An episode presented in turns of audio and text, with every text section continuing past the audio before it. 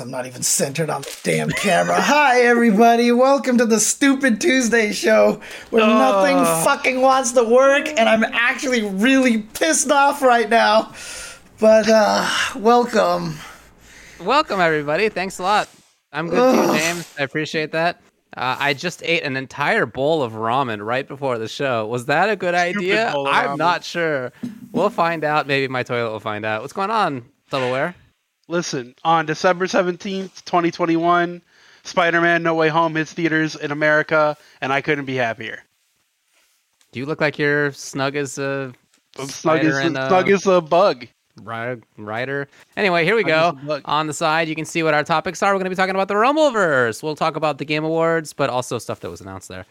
We have an interview with KI World Champion Nikki. We'll also have some fun 5 5 matchups. We're going to be talking about the many betas that will be going on, including sudden DNF news. Who would have expected it? Not us, that's for sure, but there it is. I had the premonition. Don't forget it. Wow, that's correct. That's bizarre. All right, uh, let's move on. Let's start by talking about the Rumbleverse. You good there, James? No. Not at all. What You a want to, uh, struggle Not at everything all. has been. You want to hit the start on the go there?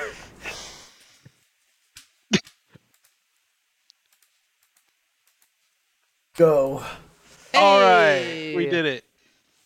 So we talked about. Uh, I said that we're going to be talking about the Game Awards, but let's start by even kind of before that talking about how during the Game Awards, I guess maybe we should have done this the other way around. I now think way too late to, for it to matter. Too late. Um, doing it. A game called Rumbleverse was announced. It was. And it was announced that it was the game that was worked on by Iron Galaxy. Uh, it's published by uh, Epic. Um, and they said that the very next day, that was Thursday night, the very next day, there would be a playable build. And Yeah. so there was a playable build. And guess who got to play that playable build? Twas me, and also him, and also, I mean, a bunch of other people, to be honest. Uh, so I just I thought that we would take some time to talk about the game. What is it, and our thoughts about it. Sound good? sure. Let's Sure. do it. Yeah, video. All game. right, Brockamus, what is the game? Listen, man, Rumbleverse is the game that you needed, but you didn't know you needed. Rumbleverse is the Mamma Jamma, Slamma Jamma, Knock Your Mama Out fighting wrestling game of the century, okay? Hang on, hang on a second. what it I- is. are we Yeah. getting paid or? No, not, not even a Can- little bit. can I- Not even a little bit. I'm out, We're not. Am I? Not even a Is there- cent. Matter of fact, I'll probably have to pay them for saying that somehow, but Does the, Yeah, does no, the game have a- fighting and lots of fighting? Yeah, that's- that's kind of yeah. That's kind of what We'll I talk was about that thinking too. of. Uh, no, Okay. Rumbleverse is a battle royale game focused on hand-to-hand combat rather than gunplay. Uh, it has a lot of amazing movement options. Um, has a you know great netcode, which would be expected from Iron Galaxy. Um, has a true rock paper scissors ish system, just like any other fighting game.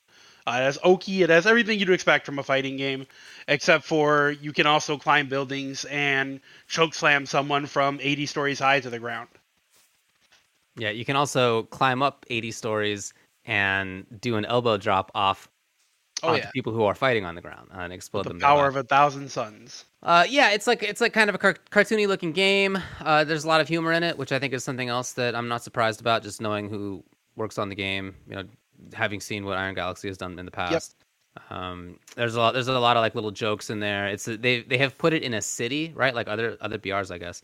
Uh, and that city is Grapital City, and you know the guy who's doing the announcing is Skip Leggerday, and there's just there's just a lot of like little funny puns in the signs that are all over the place. So I I really like that side of it. Um, but yeah, as far as the the combat of it goes, it's not it's not a fighting game. You know, it's not. I mean, you're right that there are certainly some things in it that are from fighting games, uh, Yeah. and and there are some mechanics that I think are are similar. But like, don't go into it or don't watch it thinking that like you know all the same sorts of decisions that you can make in a fighting game are going to be there because it's not like that. It's definitely a it's definitely a BR first, and then battle royale, right? BR battle, ba- royale. battle royale, Yeah, yeah, yeah. yeah. Uh, uh.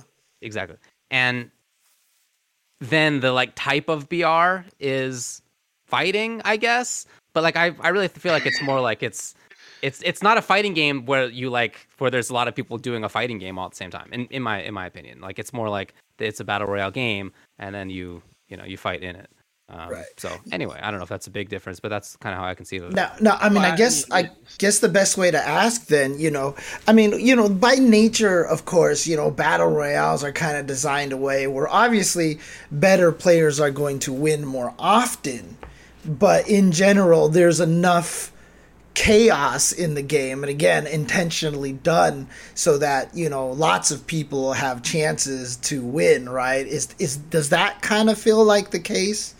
Or does this uh, or does it feel like that it's gonna because so for example like tetris 99 battle royale but like the people who are winning tetris like no one's gonna random their way to victory in that game right? So uh, can that is that kind of how rumbleverse is designed? Is it more towards the casual? Is it more towards the hardcore? Uh, neither. I mean, you're gonna have players like any other video game, especially fighting games, that are gonna come in and mash the light attack and get punished when they don't, you know, confirm and things like that, and they're gonna have fun doing that. That's what they want to do. That's Right. all they want out of the game. They just want to do some elbow drops, whatever. Uh, but the the combat depth is there. The combat depth is is absolutely there. I mean, um, like David was saying, it's it's it's definitely a BR, but your basic fighting game concepts are all there. right So your spacing, your whiff punishing, uh, your Oki, your defensive, you know, decision making, all that stuff is there. So I don't I don't think that uh it's that random. Also, the game is is 40 players. A lot of BRs are like 80 plus, right? Like it is throw the world and whatever. Uh it's only 40 players for uh Okay. Rumbleverse and the ring shrinks pretty quickly. Yeah, I noticed people that, yeah. people that can't fight, people that can't fight aren't going to survive. right You need you, you need to either have really good movement or be able to fight or both if you want to have a chance I to, mean- to go deep. So yeah, I, I don't think there's a lot of like randomness to it. If if you look at my stream, I was I was the only time I wasn't uh like top five or better is because I purposely screwed around doing something. right uh, so i mean i guess like for Uh, yeah, I- example I think it's pretty skill based. Right. So, I mean, I guess for example, you know, like I've talked to people you know, they play Tetris 99. This is the only battle royale I've played, so it's the only frame of reference that I have. No, I couldn't tell at all. Right. Only played Tetris. Like, so, like, people are like, I've never won. Like, I've just never won at all, ever. Like, I never get higher than 10th place or something. For, like, people in the chat, um, who are casual players who did get to play in it, like, were they able to win or did they find themselves always going out at like 15th place or 14th place or were there matches where they would get to top three every once in a while? Like, is it Fall Guys? You know, obviously it's not not. Fall Guys. no. Obviously Yeah, not no. Fall I mean, Guys. yeah, it's it's probably somewhere between those two. If those are the upper and lower bounds, it's probably somewhere between those two. I mean, I think that Brock was probably the best player in that open beta. Um, so he won or got second place like every time or whatever, I guess. But um, but I didn't. Uh, I got top five most of the time, and I got second place a few times. But I also lost at like twenty ish a couple of times. And occasionally I lost. I got 39th one time, although that was my fault. I, I specifically went in the water to see what would happen. that doesn't count. They that doesn't before me. I don't know how, uh, but but yeah. So um, so I think I think that there's some variance a, a little bit because, I mean, awareness is a huge part of the game, right? It's in this city, and there are different parts of the city. Some there's the suburbs, and then there are the tall downtown buildings. Yeah, and when you're in the uh-huh. tall, you know, the the circle is closing in, and like Brock said, it closes pretty fast. Like games are like 15 minutes long at most. yeah, 10, 15 minutes. Yeah. Max. Yeah, I mean that's anything. smart because I, I mean I feel It's like cool. I'm I'm totally down with it. With the Yeah, game with no ranged attacks or you know no guns I should say stuff like that you know obviously running away and kind of avoiding combat like is that an effective strategy or is that something No. I don't think so because the, Right. the, the game the game gives you perks for beating up other people, and those perks can be really important. You like build your build around it. And, Uh, and anyway, those so- perks specifically come from you doing damage. There's no other way to get these perks. Right. It's So in other words, if you avoid if you avoid fights all the time, you won't be doing any damage compared to the other guys. So when it's the last two guys, he's just gonna murder you in like three hits, and it'll you'll basically take forever to kill him, right? Yeah, and like maybe he also is healing faster than you are. You don't have a perfect Oh. Like, right. Okay. Okay. There's- there's a lot Okay. of stuff that gets So, d- uh, going back to what I was saying, good, d- good. depending on the area, if you're in the downtown area, it's totally possible that somebody's gonna just come down with an elbow from the very top, and you're dead. Like that is Yeah. completely plausible. That happened to me once or twice, uh, and I did that to people a lot. Uh, Right. and I don't know if they were good or, or not. I mean, you're supposed to be aware of your surroundings, but like if you're in a fight, it's really hard for you to also pay attention to like is somebody going to come up from you know down on. I, you I, would argue of- it's of the impossible to pay attention. To Yeah, Right, right. yeah, Yeah, yeah, yeah. So, so what I'm what I'm trying to say is, I think that there is that's not randomness really, but like there is variance in results. You're not going to win every single time if you are, even if you're really really strong. You'll probably win a lot. You probably win a lot, but it's not going to be mean- a case of like I win every time. I, I, I, like, you know, as a person who would like to make games, you know, I think about this, right? Like, this is a tough one to do because at the same time, you don't want to make Fall Guys. I mean, outside of the Yeah. guys who made Fall Guys, who wants to make Fall Guys, right? I mean, like, but the thing about it is, look at the phenomenon it kind of generated because it does have that anybody can win feel to it, right? But at the same time, you don't want to make it too. Yeah, you want to make it hardcore, but you want to make it casual. There's got to be that perfect sweet spot. And just judging by the reception that I've been seeing on social media, I feel like it hit a lot of that um the, you know obviously i've seen people from katana prime who you know also enjoys fall guys right? Like you know just having a blast in this game. And just you know i see everybody talking about here about how much they're en- they enjoy the game you know from a casual play standpoint. And uh, I said this in response because you know Keits was obviously retweeting a lot of highlights from a lot of different streams, and there was the one clip of some guy who did the the the you know the the the, the what do you call that? The the leg throw. Spinneroonie. yeah the Giant spinneroonie the thing that Wolf has right? Um, Giant. the basically threw him off a building and then he jumped in the air and like chased him while he was being thrown and elbow dropped him after he landed. Giant swing thank you and uh killed him basically. And you know i immediately responded. I was like this is exactly what you need to make in video games. You know, as much as people want to lambast and make fun of, you know, Guilty Gear's wall splats or the big counter message and, and stuff, like I've been saying forever now that that's the kind of stuff that you need to put into these kind of games. You just have to let people feel like a god. And, that's what it seems like this game does. It lets you feel like a god. You know, like you do stuff like that, you're just like, I'm the best. Like, you know, you Yeah. killed one guy and then you die in like 15th place, but you're like, you know what? I freaking body I body slammed this guy. I hit the freaking light post and we bounced way up into the air and somehow they wall splatted and then I got to and like th- that's all that matters and like that to me I feel like is so far from what I've seen. Like again, I obviously I didn't get a chance to play it. I was traveling that day. Uh, but it just seems like it's hitting all the marks for just letting people feel good about doing anything. what it does really well is, I mean, you're talking about all these things like can can these players win? Uh, I think something that Rumbleverse does really well is it makes sure people that aren't winning have fun too. Mm. right. It- It's like seeing yourself get, you know, Izuna dropped from 90 stories. It's still funny. Like it's sort of like, ah, damn it, and then you fall down and go kaboom and you die, and then you queue up right away again. It doesn't take very long to. mhm, mhm. Even when those things happen, it's just like, oh, well, that was dope. All right, next game. You know, it is. Actually- it doesn't feel terrible when that stuff happens. That's, That's actually true. I, I I I felt that way many times when I was getting got. I was like, this is actually really yeah, this is like this is sick. This is so cool. You got Yeah, actually, now that, that you mentioned it, I did play the Star Wars Battle Royale where you did like the space battles.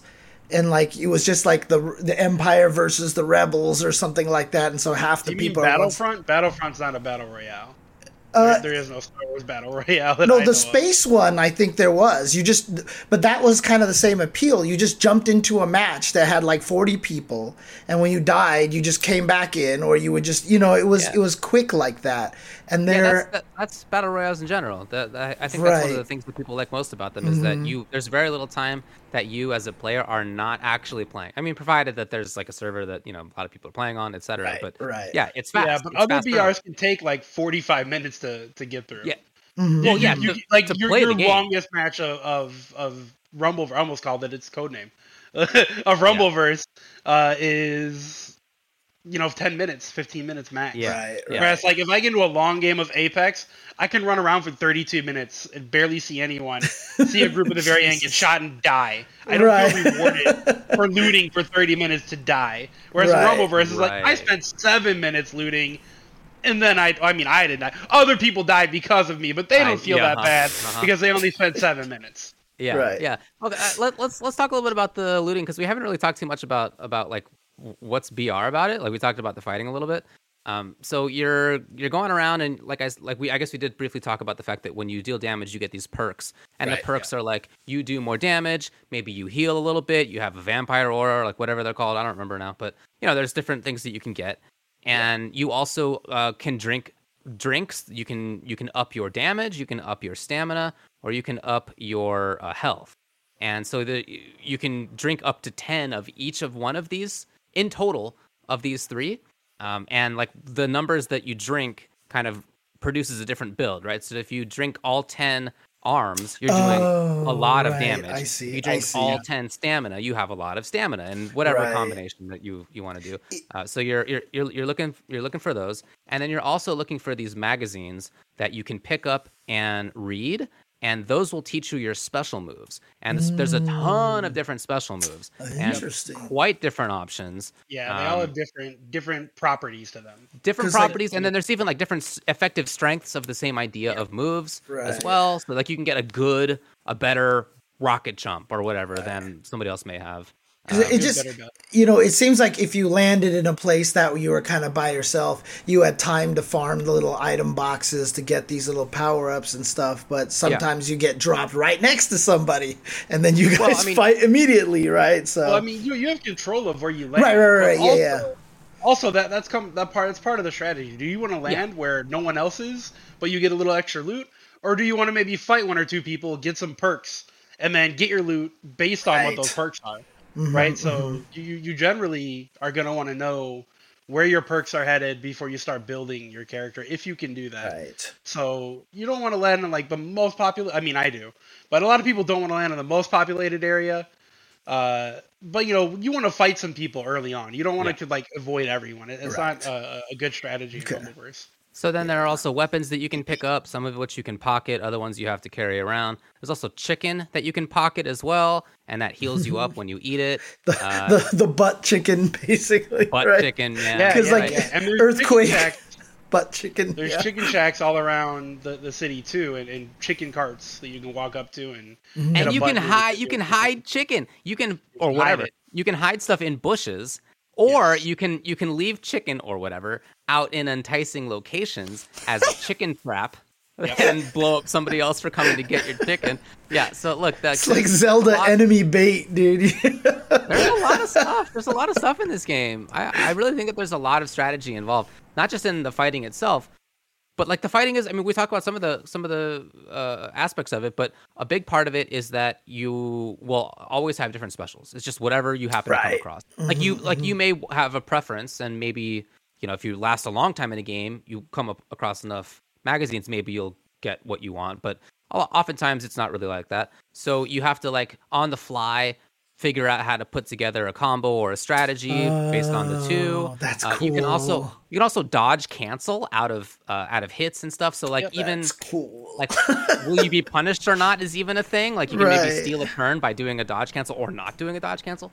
Yeah. Um, Okay. Yeah, and and and the other po- the opponents don't know what special moves you have. So if you only use one special move around to other people, they don't know what your second one is, and you may you may hide that second one in a way that will become really important, and maybe you like surprise somebody with something that they didn't know that you had So- after having even watched you play. A couple of questions. Uh, someone asked in the chat, are all the characters the same at start? Yeah. And they just graphically different. Obviously, you Yes. could. Yeah, correct, just yeah. cosmetic. The game's Okay. completely free to play, and the only thing you pay for is cosmetics. Okay. And second thing is, uh, what is the controls? How many buttons, etc., etc. Uh, it's a full Xbox controller worth of buttons, basically. Yeah. There's an attack. There, there's regular attack, vicious, vicious attack. There's a use item button. There's a jump button.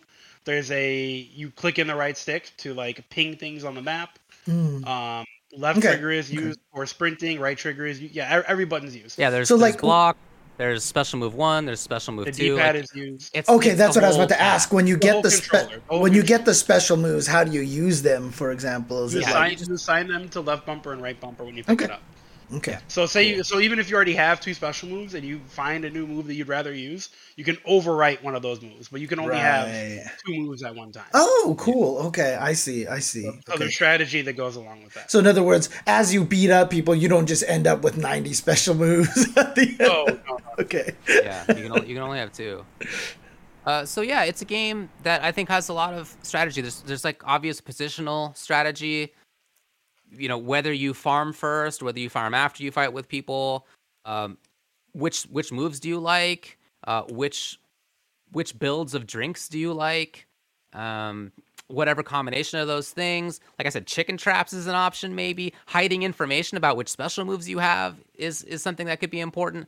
Uh, and then that even aside from just like the regular strategy of a fighting game of like whether to go in, whether to not, your footsies, your your dancing around, your your can dodge canceling or not, your turn stealing, like all that stuff. You're you're Oki, there is an invincible wake up attack that, Oh, that, that people can do when they get Okay. knocked down. Uh, and so, do you go in or not? See, right? look at this. Even There's a Rumble lot. versus even Rumbleverse putting in invincible DPS, man. This come game on. definitely needs right, invincible DPs, dude. It has another layer to it, James. So if you if you wake up Yeah, with light a attack, super. If you wake up with light attack, you get your invincible attack, right? You do a you do a, Uh-huh. a Zangief flare. If you wake up with vicious attack, so if your opponent is standing there waiting you for to wake up with your invincible attack and punish you, so Uh-huh. they're standing there blocking. You wake up with vicious and you hit them with an unblockable, and you get a free combo after that. So people can't just sit there and block and loom over you menacingly while you wake up and make you pick. You have to make them pick sometimes as well. Right, right. So it, it, it's a it's a bit different from traditional. I mean, it's kind of like a not invincible uppercut, I guess, because the vicious attack, you can hit people out of it. You can meaty people out of that. Dude, so it's, it's like it's a- it's a basically hard- DP. It's like DP or command grab. I, I yeah, feel. it- it's, it's, like basically yeah. It's it's a hard read. man. Amazing how you can actually turn invul DPs into a mind game and that you don't actually have to remove them out of the game from every Hey man, character. I'm with you. That was one of Street Fighter Five's biggest mistakes. Oh man. I think the game has a lot going for it. It is really, really fun. Um, as full disclosure, I got to play, and so did Brock, uh, a couple of betas beforehand, just like small, small tests. Um, I didn't get, I didn't play it that much. Uh, I was gone for most of one weekend, and another one I think I did play, but you know, not as much as I probably could have. And um, and when I was playing it on Friday, I kind of wish that I had spent more time because I really enjoy the game and I didn't know enough as much about it as like Brock did. Like I watched Brock's stream for a while before I actually streamed myself Mhm. and play and played myself. And um, it was really it was really cool seeing how much he knew about the game and like all the little like tricks he was doing. So in other words, little combo tech and ideas like that were really cool. he's only good because he's a tester. So we have to ban the testers, basically. Yeah, I Absolutely. should have been banned. Absolutely. Absolutely. you see how I was absolutely wrecking everyone? There's Yeah. no reason I should have been out there. I should have absolutely have been banned. it uh, was It was really ugly. good. I, I'm I'm really looking forward. So the game comes out in I think February, if I recall. Dude, correctly. everything is coming out in February, dude. Like, it's the packed Gamers month. are eating. what, eating what well. happened? When did? Fe- oh, you know why? It's because it's the end of the fiscal year. That's why everything comes out in February for games. Actually, no, I mean that that is one of the legit reasons. Is because once March ends, that's when you report all of your annual earnings. And so if you are low or what, so people tend to release things around February to get the uh to get that that's yeah. So i mean cone says february 8th i guess is early release and full release yeah that's later what trailers were saying. February february 8th is early release and then i believe full release is a week later. So early release this game is not going to be like uh, we're an early release for three years. Like i think full releases like their actual day one is february 15th so, so okay it's, okay. it's soon i mean it's oh, not we soon didn't, enough. we didn't talk about the, the cosmetics at all so first of all i built oh, yeah, the most hilarious guy, the most hilarious dude, was was by me. I think we all, we can all agree. Obviously, we can all agree on that one, um, including Brock. Brock agrees with that. Uh, there's just a ton of options. What I like about the character creation is that y- you can just do whatever you want. Um, like there's no like a guy can't wear a bikini. Like it doesn't have that kind of a rule. Like you just yeah. wear absolutely whatever you want. Um, and and it's it's also not like many other games where there's like one upper body thing that you do. This this one is more like whatever you can fit on the character. So there's like you could put on like a sh- like a shirt and then a jacket, and then also like little gloves, and also like tattoos that go kind of like on your upper arm. Like you can just whatever you can fit on the character is what it feels like. And I I really like that. I, there was a lot of freedom in your character choice and like a lot of expressiveness i feel which is important to me so i'm looking forward to that and then there's also really really super funny set of emotes uh, they had the worm on there and you could actually travel around by worming. it's not just yeah. like you can do it in place. So like you're worming across, you know, the, the ground. And there's also uh, I forget what they call it. Is it called Super Thumb? I think. Um, yeah, exactly. No, yeah, that the, was the uh, glitch the from glitch. the yes. from the wrestling yeah, game. That's, yeah, that's emote in Rumbleverse. I know. I saw the video emote. of that, and as soon as I saw the emote, I was like, "That's the wrestling glitch." Yeah, genius. genius. So I feel like those two are basically compulsory. Like, what are you like? Imagine not taking both of those. There, those there is a there is a play dead emote that takes up stamina because they don't want you to play dead for too long. But uh, I saw two people fighting. I have this on stream. Saw two people fighting, not paying attention to me. I was like, I'm gonna run up and play dead, and I laid wow. down, and they fought around me for a good 10, 15 seconds before I got up and punched them.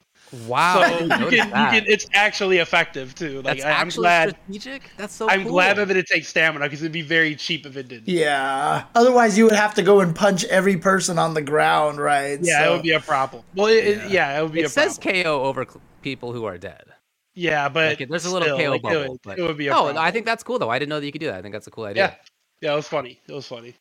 Oh yeah, what's my character like? Basically, my character has cat claws and and cat paws for both uh, hands and feet and then it has like a beekeeper's mask that covers its entire face. It's all yellow, um, and you can't see any of its face at all, except for its gigantic, bushy walrus mustache that's external to the to the mask, and tight little yellow underwear.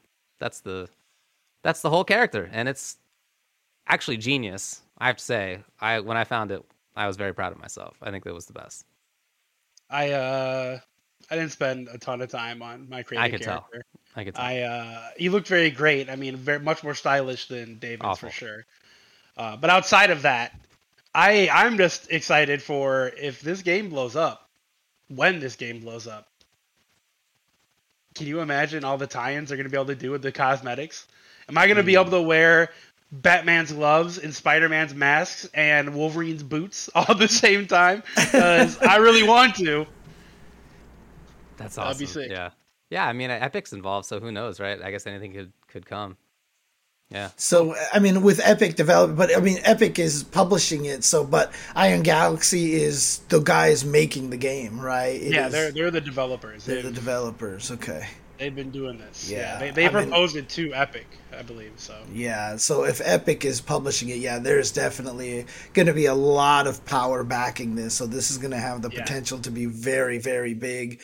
So that's actually going to be really, really cool. And and again, you know, hearing you know someone like Keits, you know Adam Heart, of course, you know good friends of you know good friends of Ultra Chen TV, I guess. Uh, you know, sure. um, uh, just it's it's cool to see him be able to work on something that has the potential to be this big and successful.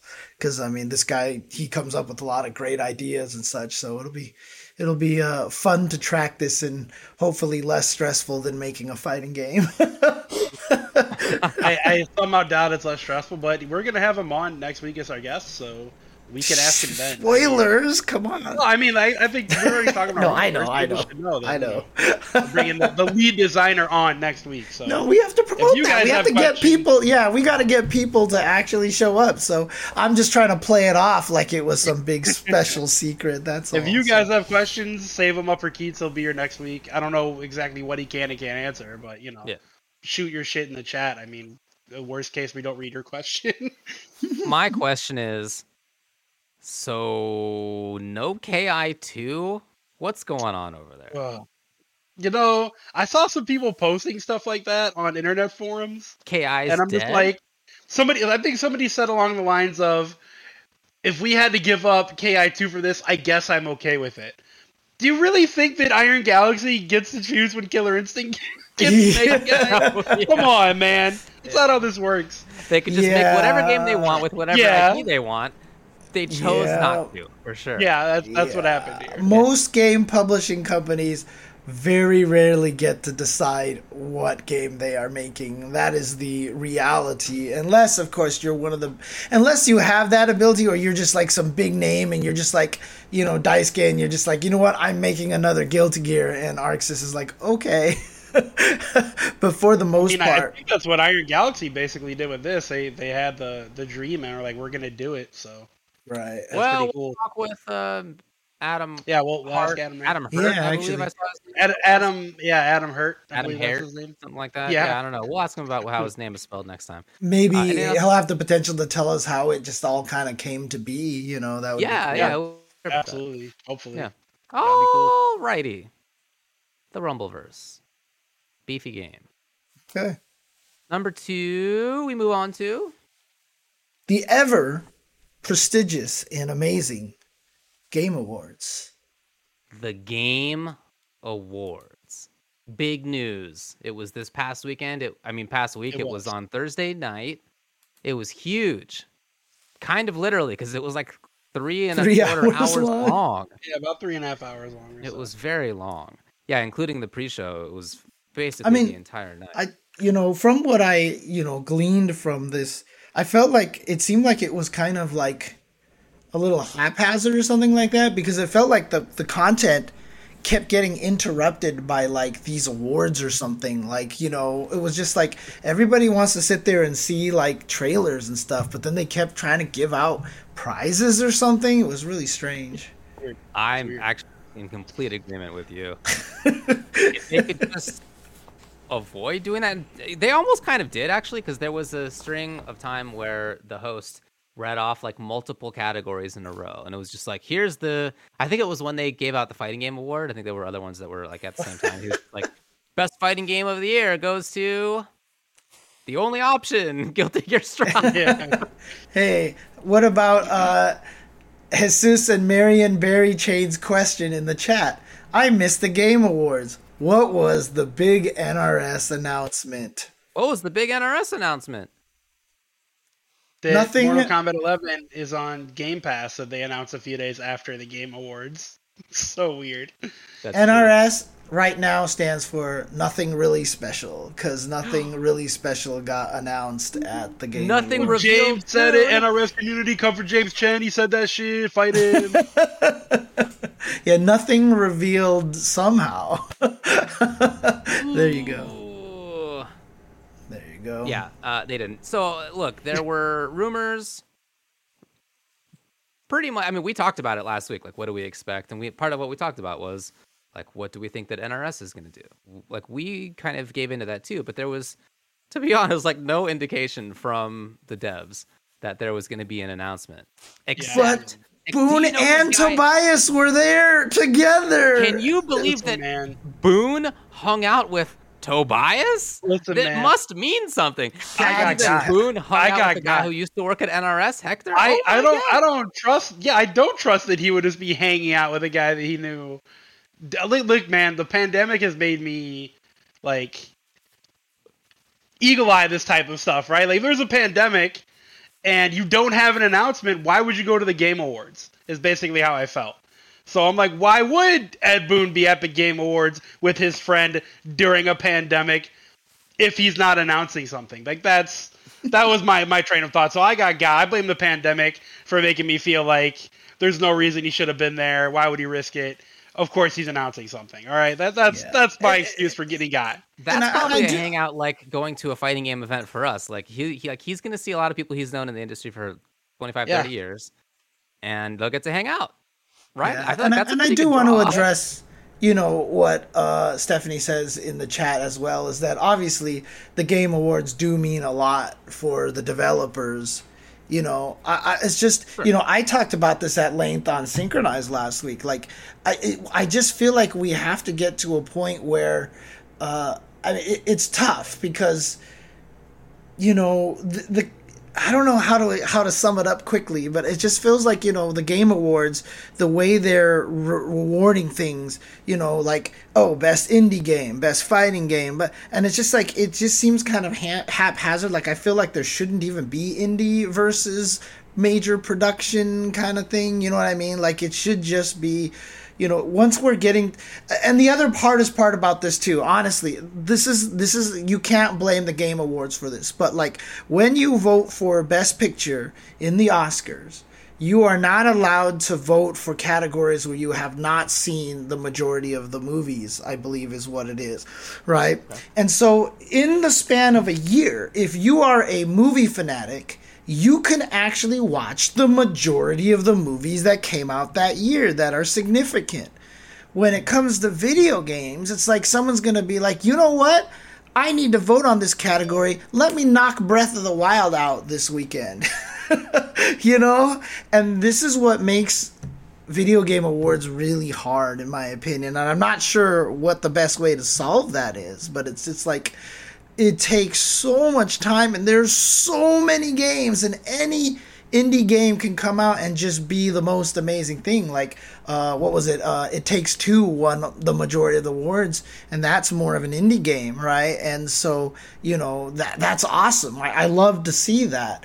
But it's just you know how do you get a chance to try everything? How how can you properly feel like the people voting like it's just it's user vote isn't it isn't it just like fan voting or how does it work i don't know My uh, my memory of it is that it's ninety percent whoever chooses, uh, the, like whatever their experts are, and then ten percent fan. Well, they, vote. they do have okay, yeah, they're ten. oh it's not really an indie game okay see i'm, I'm not even sure to be honest so hmm Uh, yeah, I think the publisher for that was EA, if I recall correctly. Um, anyway, uh, look, so fighting game of the year, Guilty Gear Strive. The other contenders were Demon Slayer, Kimetsu no Yaiba, The Hinokami Chronicles, Melty Blood, Type Lumina, Nickelodeon All Star Brawl, and Virtua Fighter 5 Ultimate Showdown. So, um, I feel like there's like two plausible contenders, and like one of them was clearly the one that was going to win. Um, I mean, not to say anything negative about Melty Blood, which seems like a very fun game. Uh, I played it for a little while, but like you know, Guilty Gear is certainly a bigger property Mhm. um, than that. So I felt like that was not a surprise. But anyway, cool. Congratulations to the devs. Obviously, very well deserved. It's an awesome game. Yeah, I mean, it's just like something when you nominate art direction, right? And you nominate art direction, how is a game like Guilty Gear Strive not in art direction? Right? Because it's like it's like literally that's How all did of the Guilty vi- Gear not come up for music in of a game in the year or whatever? The Yeah, word is? music, multiplayer. Like, there's a lot of other options. I think that games like that should be in contention for. But right. as as not surprised as I was about Gear winning that fighting game award, I was also not surprised that it didn't show up anywhere else. I would be very surprised, in fact, if a fighting game ever showed up in best Right. multiplayer So or the- what any other category. Yeah, and and that's the thing, right? So like, I mean, obviously, there is an element of feeling like a lot of it is popularity contest, and you know, as much as again, I only know all this stuff because my brother was super involved with it. Even in the movie industry, like most of the time when you get the best picture nominees, for the most part. A lot of those movies are kind of the best movies of the year for from a, from a critical standpoint. Like they're actually good movies, you know. and the art direction typically is some of the best art direction. Direction is typically a lot of the best direction in in of, of the of the year, you know. And I just feel like you know, you know, even Stephanie says in the chat, like, what is an indie game? You know, why is there an indie category, right? You know, it's just it, there's it's just there's a lot in that I feel like needs to be ironed out before the awards can feel as legit as possible, in my opinion. So. Well, I think I mean there are other awards after all, and other awards um, ceremonies or people who give out awards. For this one specifically, I feel like the thing about it is the reveals. Like that's why people are watching. If you're a dev, I'm sure that you're interested in the actual like mm-hmm, results, mm-hmm. but um, obviously I was watching for the reveals. So, anything else to say about the awards, or you want to talk about the things that were shown? Yeah, let's talk about some more of the stuff. So, I mean, we mentioned that obviously NRS wasn't uh, representative there, but what I don't know. I guess some people were expecting it, but there definitely was some King of Fighters news uh, that showed up at the awards, and uh, to everybody's surprise, they announced that a second beta was happening literally the next weekend. So uh, a lot of people were not expecting that, and they were announced that uh, eight different characters than we played in the first beta uh, are going to be playable, including. Uh, brand new character Krohnen, who was revealed at the event as well. Mm. I think you mean K49. Yeah, basically. K nine nine nine nine. Yeah, so I mean, I don't know if you guys know the whole story behind K 49 Absolutely not. So tell us, James. Revel yeah. us in the story. So what I was told is that K 49 is basically Tetsuo from Akira. Like he looked like him. He had the big alien arm like him. He was voiced by the same guy. K Dash, I think, was voiced by the guy who played uh, one of the other characters in the movie. They even had lines that like kind of referenced it and everything like that. They got sued. They got cease and desisted. And so uh, K49 basically Kaneda, that's what it was, yeah. And then uh, basically uh, that's why in 2002 UM, he shows up with like the name Nameless. He shows up as Nameless, and they had to redraw him completely in a completely new sprite, in a completely new. Uh, they even tried to give him his own storyline, and suddenly he's a Martian or whatever like that. But now it seems like they're going back to the K49 storyline, but now renaming him to Krohnen and making him look a little bit different. So he looks kind of like a blend between Nameless and K49. And so that's how they're trying to like fix the story or something like that. You're just so, confirming my bias that there's no such thing as a good fighting game story right Facts. now. well, completely... so he's a Martian like I mean I but see the thing is he was a Martian in Actually, the non-canon game in the non-canon game. 2002 is not a canon game; it's a dream match. That's not confusing at all.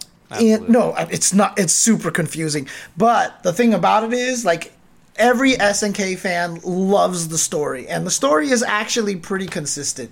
So it's hard to say that the storyline in in in KOF games sucks because that's like one of the main whole driving forces of the franchise. And the more I, you talk, I feel like when you have to say something is consistent, and that's like a positive to it.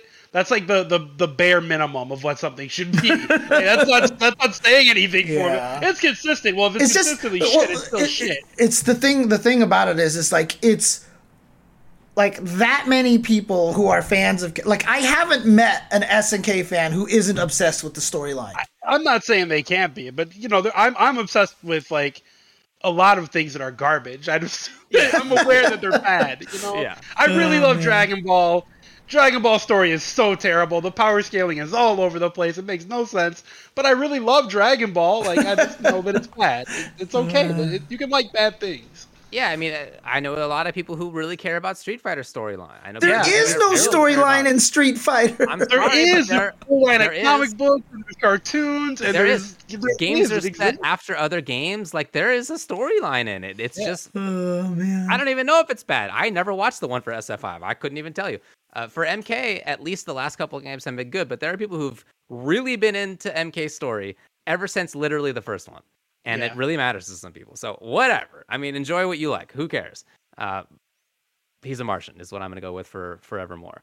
Uh, so will this will this Martian be in the beta? Do we know? What's that? Will the Martian be in the beta? Uh, well, Krohnen will be in there, yeah, but he's not a Oh, Martian cool. anymore, so unfortunately. Oh, so. dude, that's unfortunate. So he's he got not a revoked. His citizenship was revoked. Because Oh, that was all nameless in the dream match. I now. told. Were you not paying attention? That was in I'm the not sure dream match game. not. Game. That was in the dream. The dream like- I match feel like game. this is a fever dream. yeah, it might have been all a dream. Uh, okay, and then there was another announcement with respect to fighting games during the Game Awards. It's that Persona 4 Arena Ultimax is getting a release on PS4, Switch, and PC. Release date March 17th, 2022. But tell me, David, does it have rollback? I don't know the answer to that.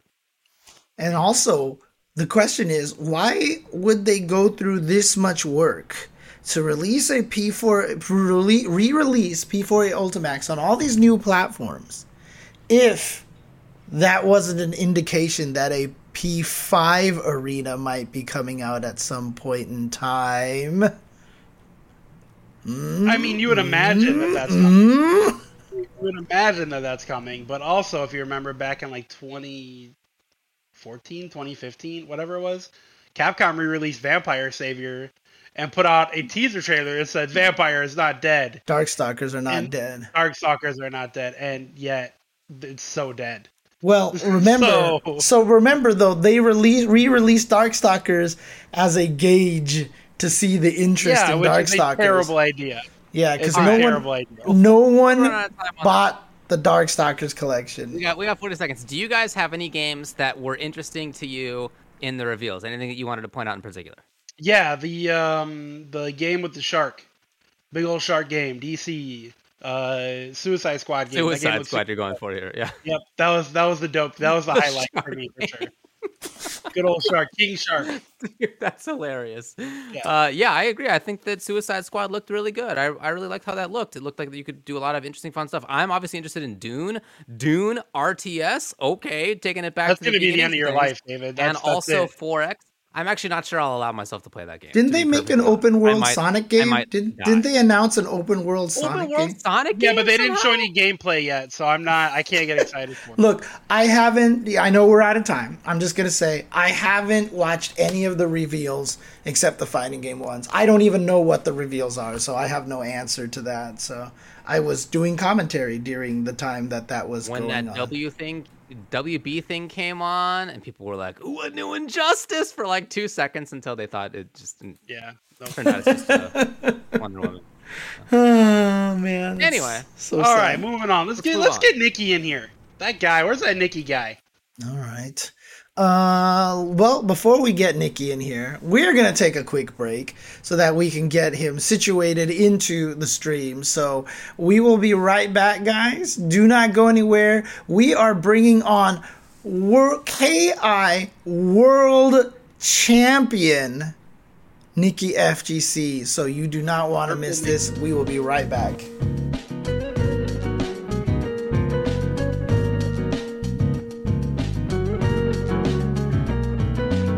All right, welcome back, everybody. While my cat decides to rub his head all over the microphone here. Hi. Good My boy. cat really missed me. This is the first time I've traveled a weekend in like two years, and I think they were freaked out by it. And when I came back, they were just like, me. Yeah, they were super happy. So, all right. Well, we we have a very special one here for you guys today because we are bringing on not just any player today, but literally the world champion of Killer Instinct. And that is Mr. Nikki FGC. Let's bring him on here. Hi Nikki, how you doing? What's going on, guys? Thank you so much for having me. It's a pleasure. Absolutely. I just want you to know that knowing that you are coming today, you see, you see this. Oh man, that's a classic. You see I haven't seen that shirt in You see that? years. I even got the. Uh, That's awesome. That was the, first the- World the, Cup. The, the the World Cup hoodie nice. here and everything. Oh man, So That's I a was all ready for you. you See, themed here. very nice, very There nice. go. On brand. I, I mean, So- Tubo has the it. robot on his shirt too, so he's on brand Nice. too. Wow, Yeah, okay, wow. yeah. David with the ECT merch representing Connecticut. I'll take it. That's, hey, this is all, all back to all Nikki. planned. Yeah, all, all, back planned. to Nikki. Uh, all right, yes, so of course we are going to be talking about the KI World Cup, but let's start by talking about you. And let's start by talking about how it is that you got into fighting games and how it is that you got into taking fighting games seriously enough to start competing. Um, sure. I mean, I've been playing fighting games my whole life. Um, I was born in 1995, so I'm, I'm a young guy compared to you know a lot of the, the the OGs. But I, I did started I did start competing right out of high school. I was about 18 years old.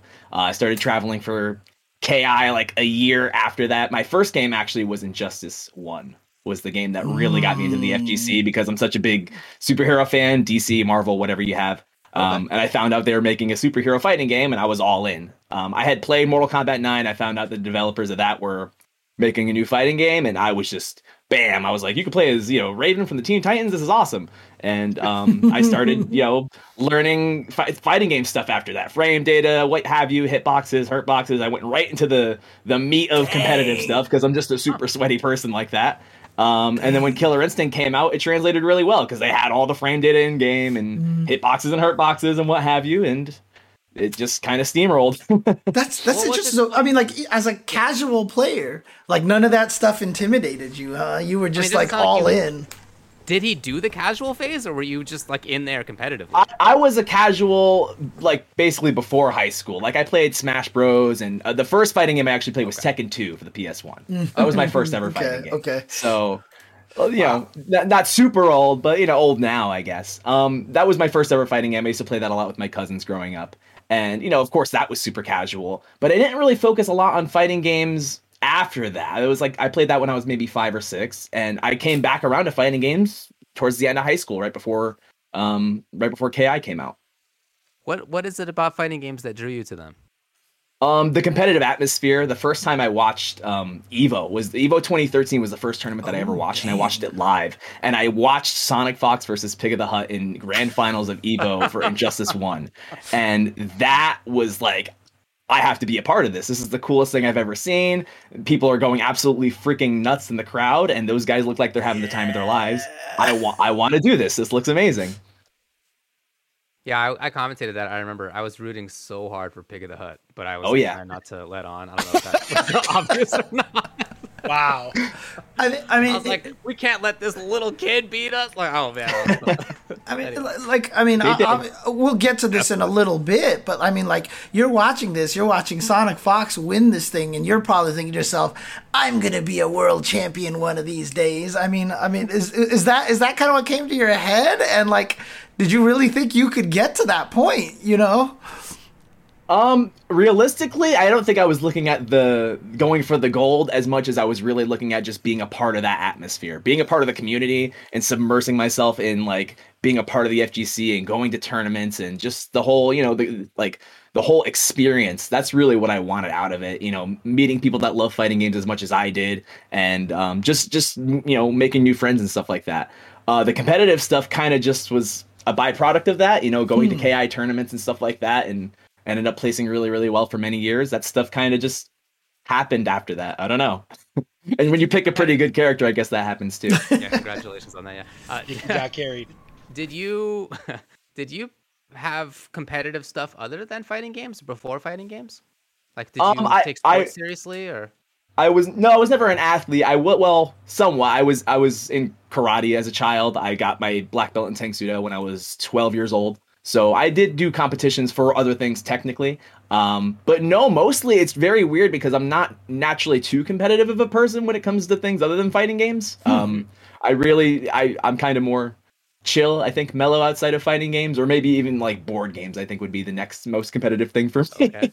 you know, game games in general. Um, but other, other than that, I mean, I'm an artist. I, I'm a musician, so I'm pretty What? pretty free and open. You know, I don't You- really do a whole lot of the. Do you draw a lot? Do you do you play you play music? Uh, Yeah, yes, I'm a musician. I I play bass. I sing. I do guitar. Hey, by the way, what, what have you? I just want to say that I did not approve of this interview because I don't like this guy, by the way. Because not only is he a world champion of video games and he's a beautiful human being, and here now I find out he's an amazing musician, he's an artist, he's like super kind hearted. What is this? I mean, what's- Well, I mean, not only that, you know, not only does Nikki have fans, but you also have the Ultra Tech students, right? So you're also a teacher. I do also teach people how to play Killer Instinct professionally. Um, is my main my main gig is I run a Patreon service where I uh, I teach people how to play Killer Instinct day in and day out. Sometimes seven eight hours a day, just constantly grinding with people, teaching them matchups, teaching them how to play the game, um, giving them my two cents on you know uh, the the meta of the game, you know, allowing them to pick my brain for 30 minutes, 60 minutes at a time, whatever whatever they whatever they want. I mean, I've been playing the game since you know since it came out, so But I have a lot of experience. those students aren't his um only fans, right? I mean, you were Oh, almost my one, God. you were almost a fan as well, right, Tubo? I just I just wanted to say, right? So, I, I was almost a fan, but I didn't. Oh no! and that's why I'm part of Ultratech University. um, Oh, talk, my talk to us about your your career arc in KI, like you know, starting out. Stop, hang on, And stop, got- stop, hang on, guys, stop, hang on, hang on. David, ask your question again. My audio program died on me right when you asked that question and it just crashed. So uh, I need to get that answer again. So start the question again and then get to the answer again. I'm sorry. Hello, Nikki. My name is David Graham. Thanks a lot for joining us tonight. We're going to be talking about how your career arc in KI was from when it began to eventually becoming one of the top players. Sure. So my first ever offline tournament for the game was in June of 2014, um, and it was an offline tournament, and it was a re- it was a regional tournament in Connecticut, hosted by Walter, who helps run East Coast Throwdown. Um, he ran an event called Resistance, and I traveled there. It was about 20 minutes away from where I live, and that was my first ever offline FGC experience ever. It was like an 18 player bracket, but it was kind of stacked. You had people like Paul B at the time, who was really good, CD Junior, Rico Suave, Okay. like really like KI top players went to that event. I went there and I ended up getting ninth, so I was one I was one shy of like top eight or whatever. And I was like, this was a really fun tournament. I got to meet a lot of people. Some of my best friends that I that I have now I met at that tournament. Um, some of my favorite people in the scene. And I just kept traveling and traveling and traveling. I went to you know tournaments in New York, then I went to New Jersey, then I started traveling even further. I took a Greyhound from Bridgeport, Connecticut, all the way down to North Carolina.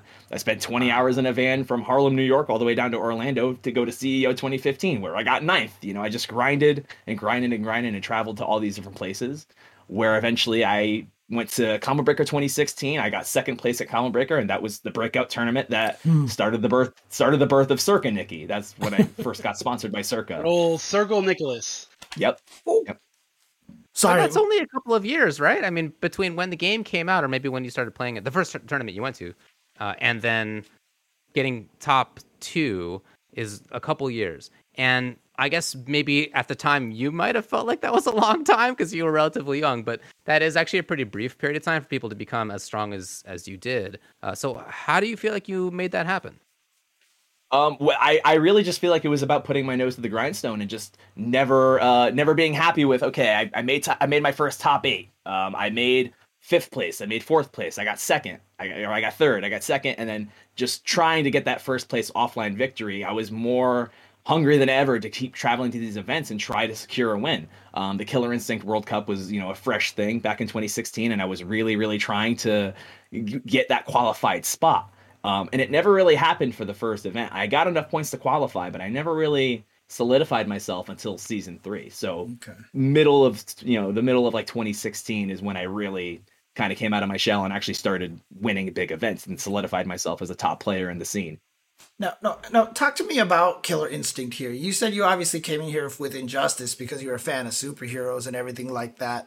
But somehow Killer Instinct, I guess, spoke to you differently than a, a lot of the other fighting games, right? Obviously, it's kind of one of the smaller ones right now. It still has a super dedicated scene. But what is it about? Like, sing the praises of Killer Instinct to me. You know, tell me why everybody should be playing this game.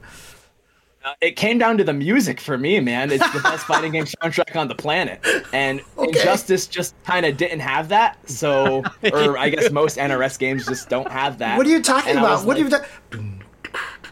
Oh man, I'm trying. I'm trying to imagine like You know, for somebody who cares about music and fighting games, the choice between Injustice and Killer Instinct is Yeah, too funny. it's real obvious. It's too funny. Just to be honest, I mean, I'm calling it like I see it. I had Oh, a, I, 100%. yeah, I had just got an Xbox One. It was the only fighting game on the console, so I played it. And um, I had never touched the older games. I was not an original Killer Instinct fan. I never, I didn't know That's anything fine. about the older games at all, that's fine. at all. That's yeah, fine. they're not good, so don't worry about it. so it, it was the music of the soundtrack that did it for me, and the music just kept getting better and better with season two and season three, and I was like, I guess I have no reason to go back to Injustice One, right? I mean, uh, we're gonna have to call this show the uh, the We Love Keits show at this point. But you know, like because we were talking about Rumbleverse, but the menu screen when you scroll through the menu plays a melody. I mean.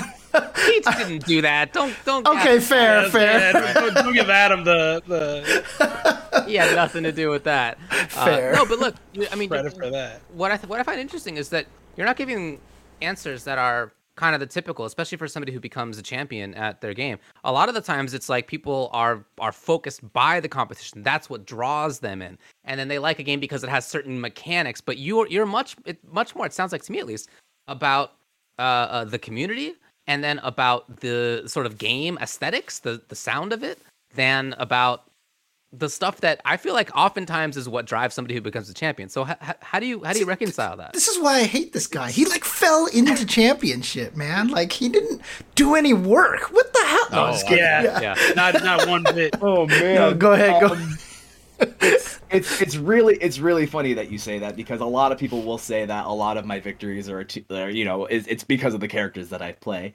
Um, even though I've won multiple championships with multiple different characters, but I guess that's besides the point. Um, it, it, it really comes down to the, I guess the passion I have for the game, man. I've been playing for I mean the game came out in November of 2013, right? So over eight years now I've been playing, right?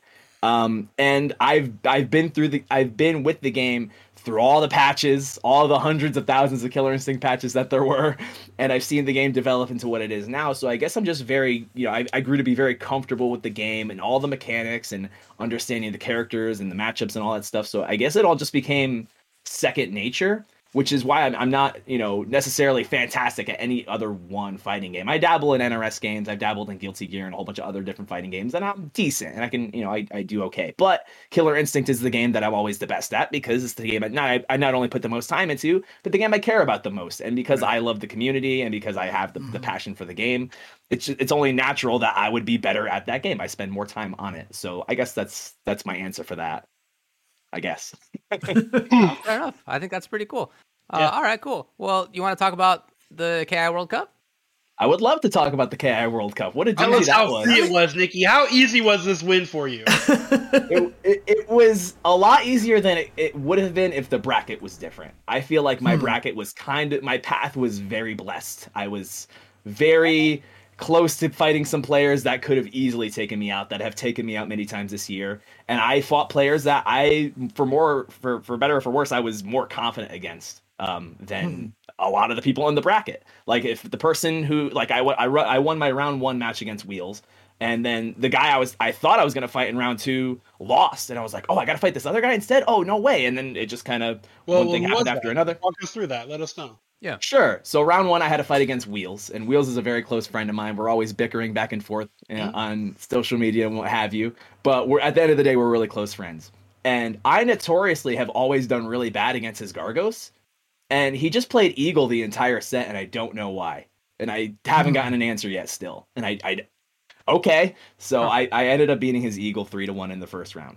Okay, that really surprised me. In round two, um, I thought I was going to fight a player named Carnitas. He's a Glacius player um, from the Las Vegas area, and he's incredible. And he's beaten me a lot in the past year. He lost um, to a player from New Zealand who plays Hisako, um, named Yorsh, and I ended. I, I fought him and I beat him three one as well. Fulgore is one of Hisako's hardest matchups, so I was not at all worried, and I, I did very well. Um, for top eight winners, I had to play a player named De Chronicle, who is arguably one of the greatest Killer Instinct players of the year. Super consistent, the Aria player of all Aria players, and that was the hardest set of the entire tournament for me. Um, he took me down three two to the wire, and he didn't react to something at the very end of the match, and I ended up chipping him out. And I was like, okay, that was the hardest. Uh, that was the hardest thing I had to do in the entire tournament. I made top eight winners. I had to fight a player named Crazy Skate Nate, who is a season one veteran. He plays every character in the cast at a high level, and he's arguably the best Omen player, which is Fulgore's hardest matchup. Um, believe it or not, the character has bad matchups. He picked Orchid, which is one of Fulgore's easiest matchups, and didn't ever switch to Omen.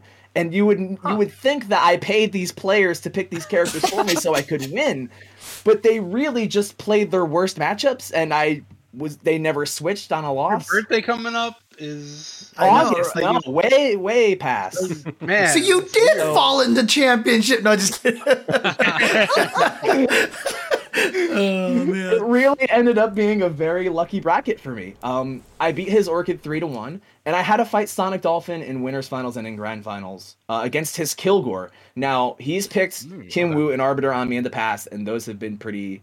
But At first, his Kim Wu was giving me trouble, but then I learned the matchup because she was a new character, a newer-ish character at the time, and I wasn't as familiar because you couldn't get much Kim Wu experience back then. Um, besides him, and we hadn't played much. So once we started playing more, I kind of figured things out, and I was always very comfortable against Arbiter. So he tried Kilgore this time, and it was the best Kilgore I've ever fought.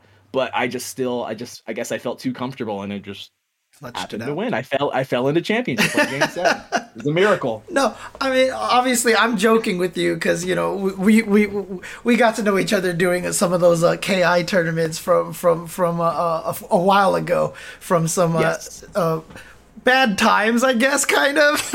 Oh, they were great. They were the best of times. Yeah, man. best of times. But you know, uh, you know, I kind of want to g- get back to that a little bit because you were doing your own content creation. You were running your own KI league. You're doing the ultra tech stuff. So you weren't even playing as much because, like, even in, in your own tournaments, you know, you would stay out of it. You would let everybody else play and everything like that. So you know, like, how hard was it to maintain that skill? And do you feel like the ultra tech university, you teaching people, kind of helped you stay fresh during, you know, during that time?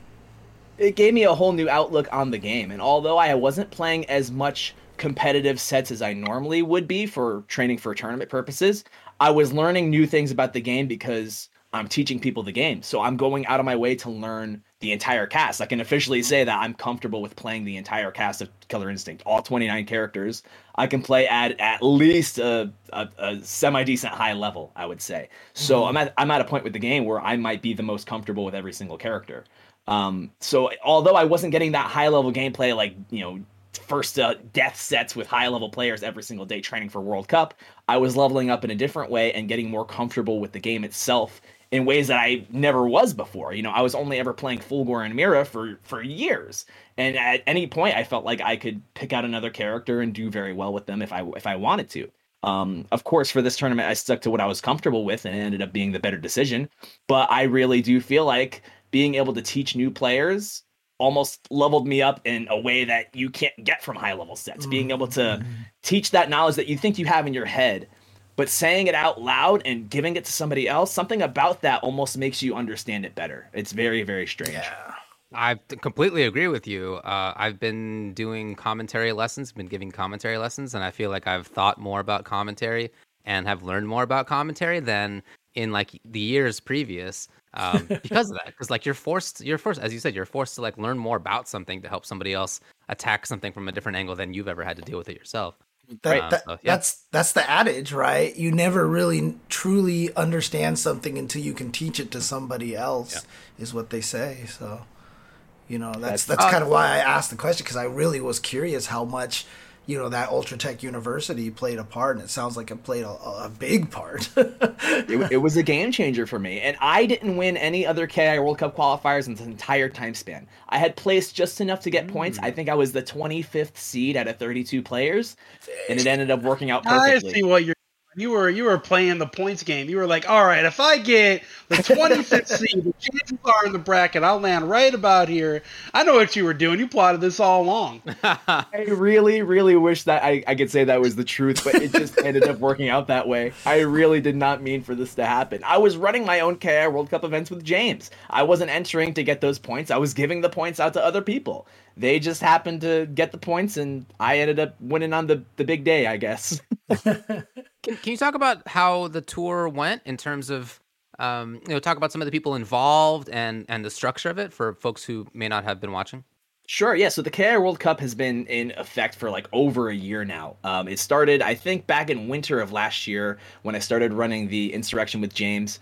Um, I did two seasons of that, and every one of my events were World Cup qualifiers. And a lot of community members came together to really put the KI World Cup together for the for the you know for the pandemic because the KI scene started booming again during lockdown because people wanted to play games with rollback netcode. So KI ended up getting uh you know a whole resurgence of players, and Brandon Alexander and his team you know came together to bring back the KI World Cup, and they said it was going to be online, and a lot of the community members and, and even top players like myself, Devil May Care 4, who runs the DMC 3v3, which is one of the greatest KI events we've ever seen in terms of production. Cool. Um, Aphex Arcade, who's a top Rash player, he runs his event called The Revival. He's doing an event right now. He he came together and he was like, okay, yeah, let's put some some events together. And he came out with a monthly tournament of his own, and we started just making our own events and learning how to not only be tournament organizers but content creators. So it leveled up the entire community as a whole competitively in terms of content, and it helped keep the community uh, going strong. You know, a lot of people always like to say that KI is a game that's not a lot. That KI is dead. You know, the community doesn't support the game. When re- reality, you, know, it's it's more. It's probably stronger now than it's ever been because we have so many new players coming in. I see new players coming to me to to learn the game uh, on a weekly basis. It's insane. That's awesome. I'm really I'm really glad to hear that. Um, how about for the for the for the event itself for the like championship? Um, can you talk a little bit about how other players played? Like anything that stood out to you? Any matches or, or players who stood out to you? in the actual World Cup itself, there were so many insane moments that really would not have been uh, noticed if it wasn't on a World Cup stage, and I'm glad that they were. Like Okay. Night Slash putting uh, oh my god, I think he put Chronicles assist and he, he punched it and it did like 60% to the one assist when he called it, and it was just like so many people and Maximilian restreamed the event too. So many people Oh, got good. to see Aganos just destroying characters, putting them through walls. so many people got to see the madness that is Rash, the character, and oh, Alex V n- not getting on his bike, James getting on his boat. Exactly. but by by far um, w- one of the greatest competitive events for Killer Instinct we've ever seen. You know, we really got to showcase a lot of the amazing characters that the game has to offer, and show that the the Killer Instinct community right now competitively is way better than it ever has been before because players like Alex V, who've only been playing since season three, and a lot of new players that I've helped teach that were a part that qualified for the World Cup. Um, I have a couple of players that were trained by me that qualified and got into the event as well in the top 32. So, Ooh, to say that awesome. I helped I mean, those players get part- there is Part of that whole thing, right? Like if you train them, is that if they ever run into a tournament, they have to pick the bad matchups, right? I mean, is is that? That's what happened. I, yeah. I've lost to them in bracket before. It's happened. Oh It's wow, happened, dude, that's crazy. That's cool. So cool. right? I I think it is. That's like the most. It's like the greatest thing I could ever ask for is that people learn from me and it works. Right. Oh man. That is really cool. Uh, who who made it into the top 32? Who was trained by you? I'm curious. Uh, so there was three players in particular that had a little bit of experience before me, but I really think solidified their gameplay after they came to me for help, which was Luna Dunno, who she's an Aria player yeah. from I believe the Netherlands. Um, there is a uh, Rash player named Leo Sensei, he's from Texas, and then an, uh, a new Omen player. His name is Insight. And I hadn't heard of it. I did. I did not hear of this player until like the KI World Cup this year, and he came out of nowhere and just smoked everybody with Omen in the World Cup series and managed to qualify. That's so cool.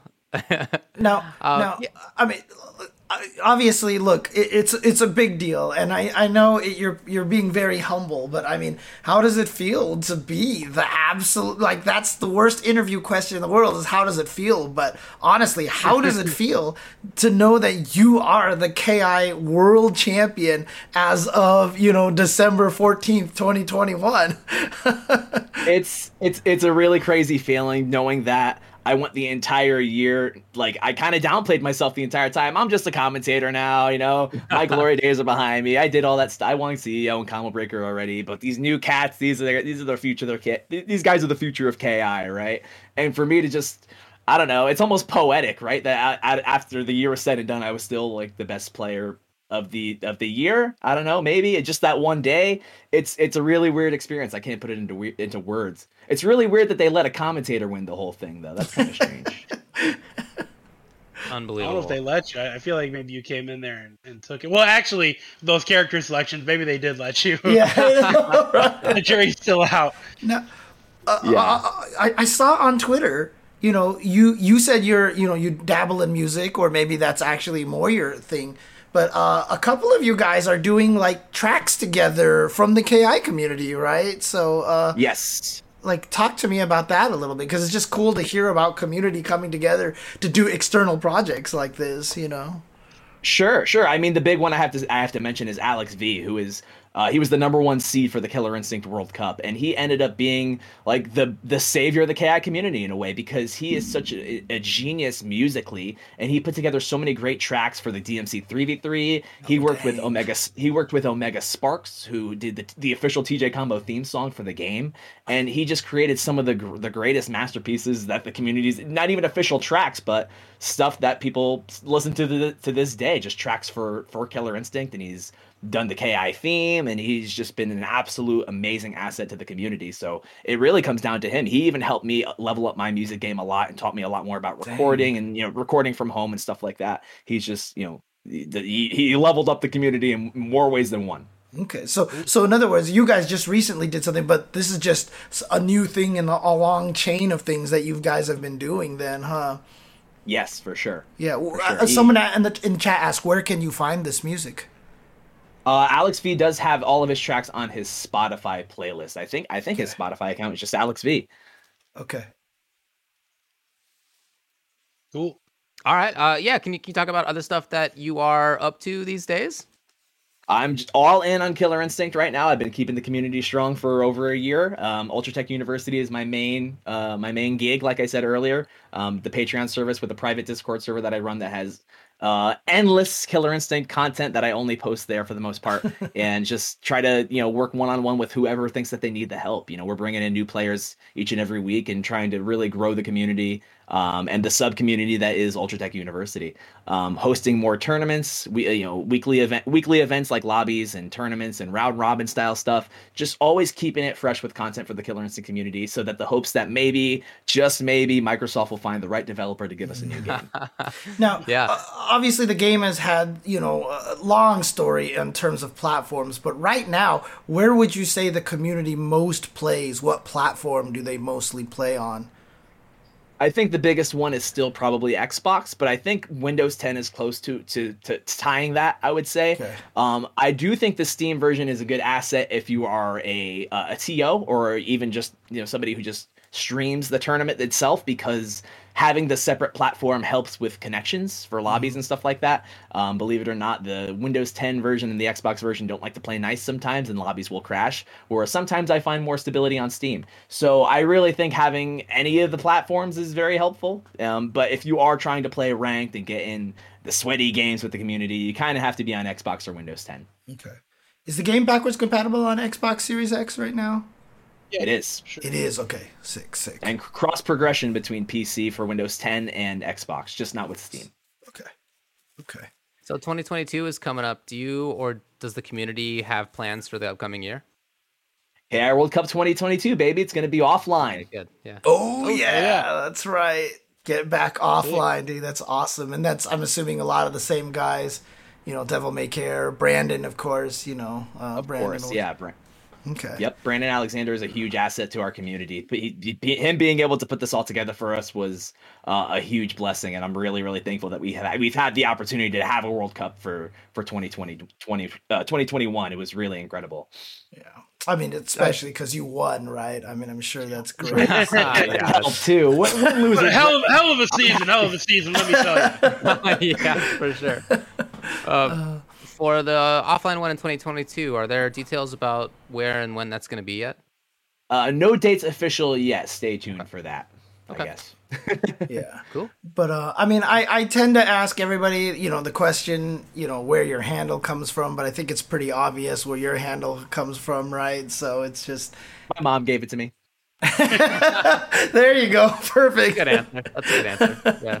Cool, cool. I mean, And, there uh, are people out there who use first names, but it's not actually their Dude, first. name. Freaking break there- it That down, does dude. exist. But Now, No, uh, Nick- do- is there a special site for Ultra Tech University, or is that uh, just like uh, where do they go f- to, to sign Yeah, up for that? plug all your stuff, man. Sure. So it's it's really just it's it's a Patreon service. So it's patreon.com slash Ultratech University. Um, that will give you the the access to see what all the tiers are to get a part of the community. Um, and then from there, it's really just you know get using that as the middleman to get into the Discord server. It's really just a big Discord server where we host weekly lobbies that I stream, monthly tournaments with prize pools for players who don't want to enter the big ones. It's just for the people in the Discord. Um, and then we have a lot of community events too. Like we do like movie nights where we'll go back and watch like old KI tournaments from 2013 Aw, or that's so 2014 and cool. You know, we do we do a lot of stuff like that. We'll play other games too. Like you know, it's just it's it's a sub community of the KI community, and it's a really it's it's really helped everybody out a lot. Uh, That's awesome. I expect everybody t- like your your signups flooded now that you're proven as the champion to be the best teacher available out Yeah. there. You I- know, Finally, people know that Nikki's good at KI. It, Yeah. it, it took until 2021.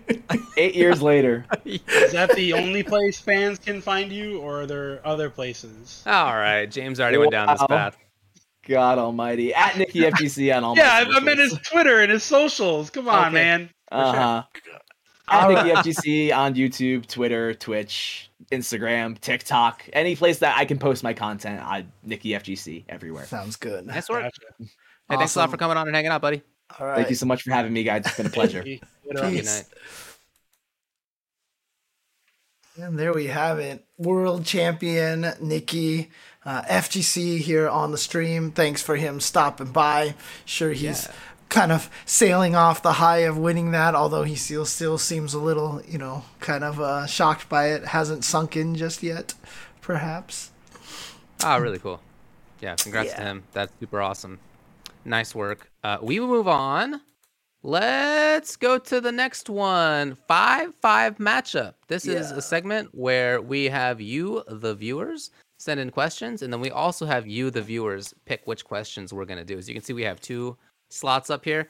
So we're gonna take two. So vote as if there will be two available rather than just one. Everyone Tubbleware got is a keeping an eye on preview, you. preview of this of the questions at the very start of this, but uh, any case, uh, here you go. Go ahead and read. The, well, that's the mailbox. I Oh put my the- god, this is a whole no. different preview. I have we seen go. the Aurora. Okay.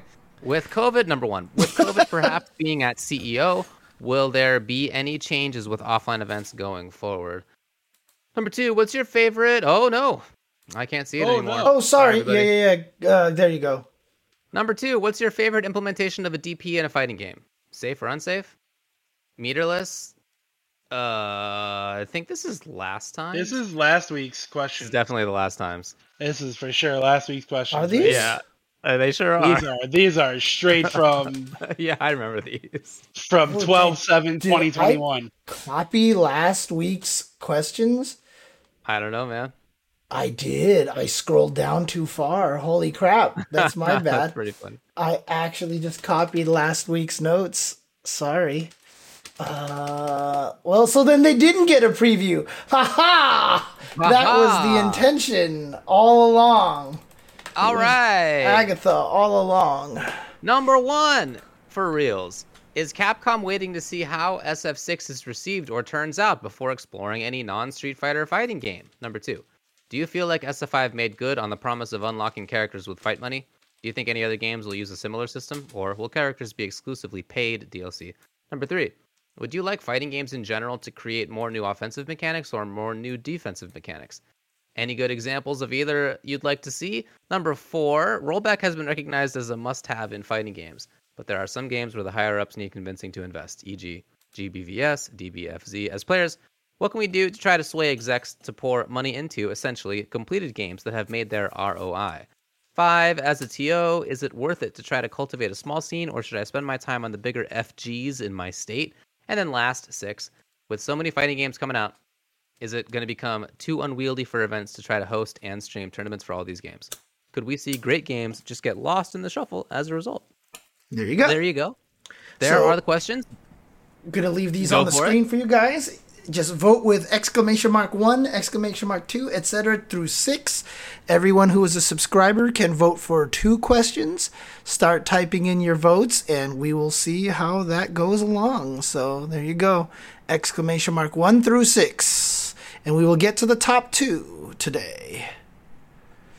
And I will just continue to watch the trend of the votes over here Okay. See if we Let's get see. some obvious uh, choices in here. Of course, you know, you can sway it very quickly. Just one or two votes can change the whole entire thing, as you can see here. And don't forget subs get two votes. That's yep, right. and subs get two votes. So I see it slowing down now, so I'm going to go ahead and call it here. Uh, we are going to call it, and it is going to be questions five and three, although one literally just caught up to it right now, but. Uh, Too late! Too late. We have chosen five and three, so that's just the way it works. Too bad! Okay. Uh, let's go to question number five, which is as a TO. Is it worth to try to cultivate a small scene, or should I spend my time on the bigger fighting games in my state? So let me get this out here for you guys here. Do, do, do, do. Start the timer and uh, bam, there we go. As a TO, is it worth it to try to cultivate a small scene, or should I spend my time on the bigger fighting games in my state? Well, I feel like this really depends on what your goals are are your goals to help the scene for the game that you most care about, which is legit, or are your goals to run an event that's as big as possible, which is legit? Um, I feel like either one of those is um, totally a reasonable way to go about trying to be a tournament organizer. It takes a lot of work, and I would understand for sure not wanting to do it for a scene that you feel might not um, result in much. And and I don't just mean financially. Like nobody's going to get rich doing tournament organizing anyway. Uh, if you yeah. uh, aren't aren't aware Especially of that, part, not at the local level. yeah, but like you know, having more people attend like feels good, and so you know, I yeah. I get I get that. Um, so I I think it really depends on what your goals are. But if your goal is to have to help a smaller game, but just a game that you yourself happen to really care about, I think that that is both legit and also doable. I can think of examples of that all over the place, including where we are in SoCal, pre before the world shut down. Um, that kind of stuff was happening a lot. There were still regular Marvel Infinite tournaments that was still happening all the time. Still regular Skullgirls tournaments. This is before season one Skullgirls, right? Um, and yes, which is funny to say. Yeah, so silly. Yeah, uh. but yeah, I mean, I can think of a couple other examples. I'm uh, uh, uh, a couple of us were running Mortal Kombat locals. We were getting like under 10 people. Um, but like that's, you know, we just wanted to play Mortal Kombat. So that was cool for us. It, that that's, that's doable. And there would, and you know, I can't speak to your personal, your, your region, your state and whether people will show up. But I will say that the more you do it and the more that you uh, advertise for it and the more that you spread the word and the people who are coming do the same, you can, in fact, not necessarily will, but you can, in fact, create a bigger scene out of that. Yeah. I guess my answer is why not both? Why not support the big games and then if you really love SamSho, shoehorn a SamSho V Special tournament in there. I know that's what our local guys do. A lot of times, you know, the major games are the ones that weeklies and monthlies are for, right? Like those are the that's what draws the audience in. But then they'll also just have like, uh, here's a Marvel vs. Capcom 1 tournament because I really like this game. And that brings new players in. Uh, so I as long as you have the space, obviously like what David said, it really depends on your situation and blah blah blah. But if you have the space, you, you can definitely do both if you're really interested in doing both. For me, I really honestly am I feel like sometimes the the person running the events kind of doesn't get to pick. Like, I feel like it just depends on what the people are playing in your area. You hear this story a lot too. Like, you know, I've been told that the Seattle, Vancouver area, like, they're super stoked about BlazBlue getting rolled back because they've never stopped playing BlazBlue, And so the people up there keep running Blaze Blue events. You know, um, you know the situation with you know the event that I went to this past weekend. You know, chapter the the guy who runs uh, you know Faustian you know, when he first decided to run Faustian and sponsor players, he asked, Hey, who's really interested in taking it to the next level and travel? And the two people that reached out to him were both Soul Calibur players. And so he just happened to start supporting Soul Calibur and doing a lot of Soul Calibur stuff, you know a lot of the times it just really depends on what games your scene plays. If you just have enough people who want to play that game. Now, obviously, you do have the ability to affect that a little bit based off of you setting up, but really, honestly, I would gauge the pulse of your community because you could try to run Street Fighter V but you might not even have any Street Fighter Five players or a lot of people in your area that really actually care. maybe they just care about Killer Instinct or Mortal Kombat and or Samurai Shodown. So you just keep running these locals for the smaller game, but it turns out that that's the game that more people actually want to play. It's like David said though, you know, it also depends on your goals as well are you trying to turn this into something bigger if you want to make it to the point where you can get to running you know the regionals for example um, you know then yeah you might want to try skewing towards some of the bigger games to try to see if you can gear it towards that direction but if you're just starting out I mean, I would go with whatever it is that your community wants to play. Gain the experience as a TO, gain the experience as a streamer, learn how all the follies and, and pros and cons of a smash.gg or a Challonge or whatever you want to use develop your system for it with whatever game is popular and see how it goes from there honestly. But a lot of times i think it just depends on what people want to play in your area. Sounds right to me. Okay. All right. moving okay. on. Moving on. Okay. Cool. Uh, question number three. Do, do, do, do, do. Let's do this. Let's do this. Do, Let's do, do, do. this. Ah. Do, okay. do, do. Would you like fighting games in general to create more new offensive mechanics or more new defensive mechanics? Any good examples of either you'd like to see? I, for one, feel like this question doesn't really fit any like status quo. Like you can't I can't just say, "Yeah, I want to see more offense" or "Yeah, I want to see more defense" without seeing the video game itself first. I, I need to I need to know what the game is about before I could say I, there is no in general, uh, and this is what I'm saying. You can't yeah. say in general I want to see more offense or in, in defense or in general I want to see more defensive mechanics. That's not really how fighting games work. Um, you really need to find out what the game is about, what's strong in the game, what's weak in the game, etc. Before you, you know, can say that. I mean, you can definitely have a preference on. I like games that are more offensive, or I like games that are more defensive. That's totally fine. However, I don't think you can just make it a general point to say more of this should happen in all fighting games. I don't think it works that way. I think that that's absolutely correct. And I also feel that even for myself, my tastes vary. That is to say, like, I don't want every game to be more offensive or more defensive. I like to play offensively, but I also like to play defensively. I really enjoy both of those. And it's important to me for uh, to have options like that. I really want games to have options. Um, so I don't want something to be too weighted in one direction or the other because I'm not going to find it as interesting when that happens. Um, I think the games that I like the most are games that are, or at least like became by the time that I really like them, um, really varied. Mm-hmm. Where where you know you could play a really really strong offense, but also really strong defense and whatever else in between. Um, a yeah. game that I feel like is too weighted one or the other is not one that's going to hold my interest. I don't think. Right. Yeah, I mean it's interesting because I mean you know I think what most people when they talk about this is they're they're they're referring more to the pace of the game, right? Because and honestly, like I think Tubo's right on this. There's this this this is there's no it's just it's there's no general generalizing the way it works. And in fact, if you think about every fighting game ever that's fun and fairly balanced, right? I mean, obviously there's games like Sailor Moon, which is just like everybody dies instantaneously, but no one's going to sit here and tell you that Sailor Moon is like the greatest balanced game of all time. But the thing about it is if you really think about what a fighting game is, they're all all the good ones that are properly balanced have probably a very similar ratio of offensive mechanics to defensive mechanics.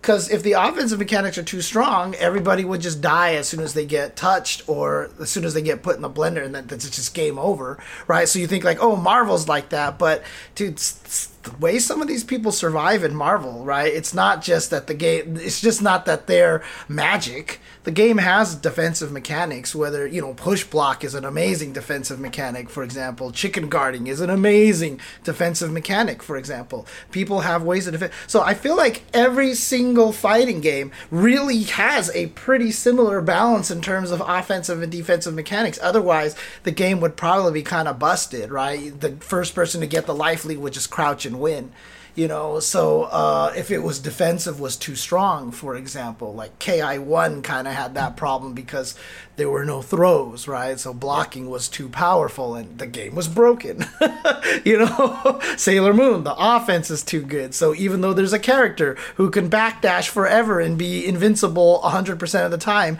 is one of the worst characters in the game you know like this, this is just the way it is so what i think that this is really coming down to is what what you want the pace to be, right? And do you want the game to be slower? Do you want the game to be manic? And I think that's kind of really what it comes down to. But in the end, in order to have a good fighting game, there has to be almost kind of a perfect balance between offense and defense. Otherwise, it's not a game. I mean, even the Dragon Ball developers were saying that. They were like, we thought we made the game with the proper offensive defensive balance. But then a guy like Goichi comes along and you can't open this guy up no matter what. And it makes them question how to balance the game a little bit, you know.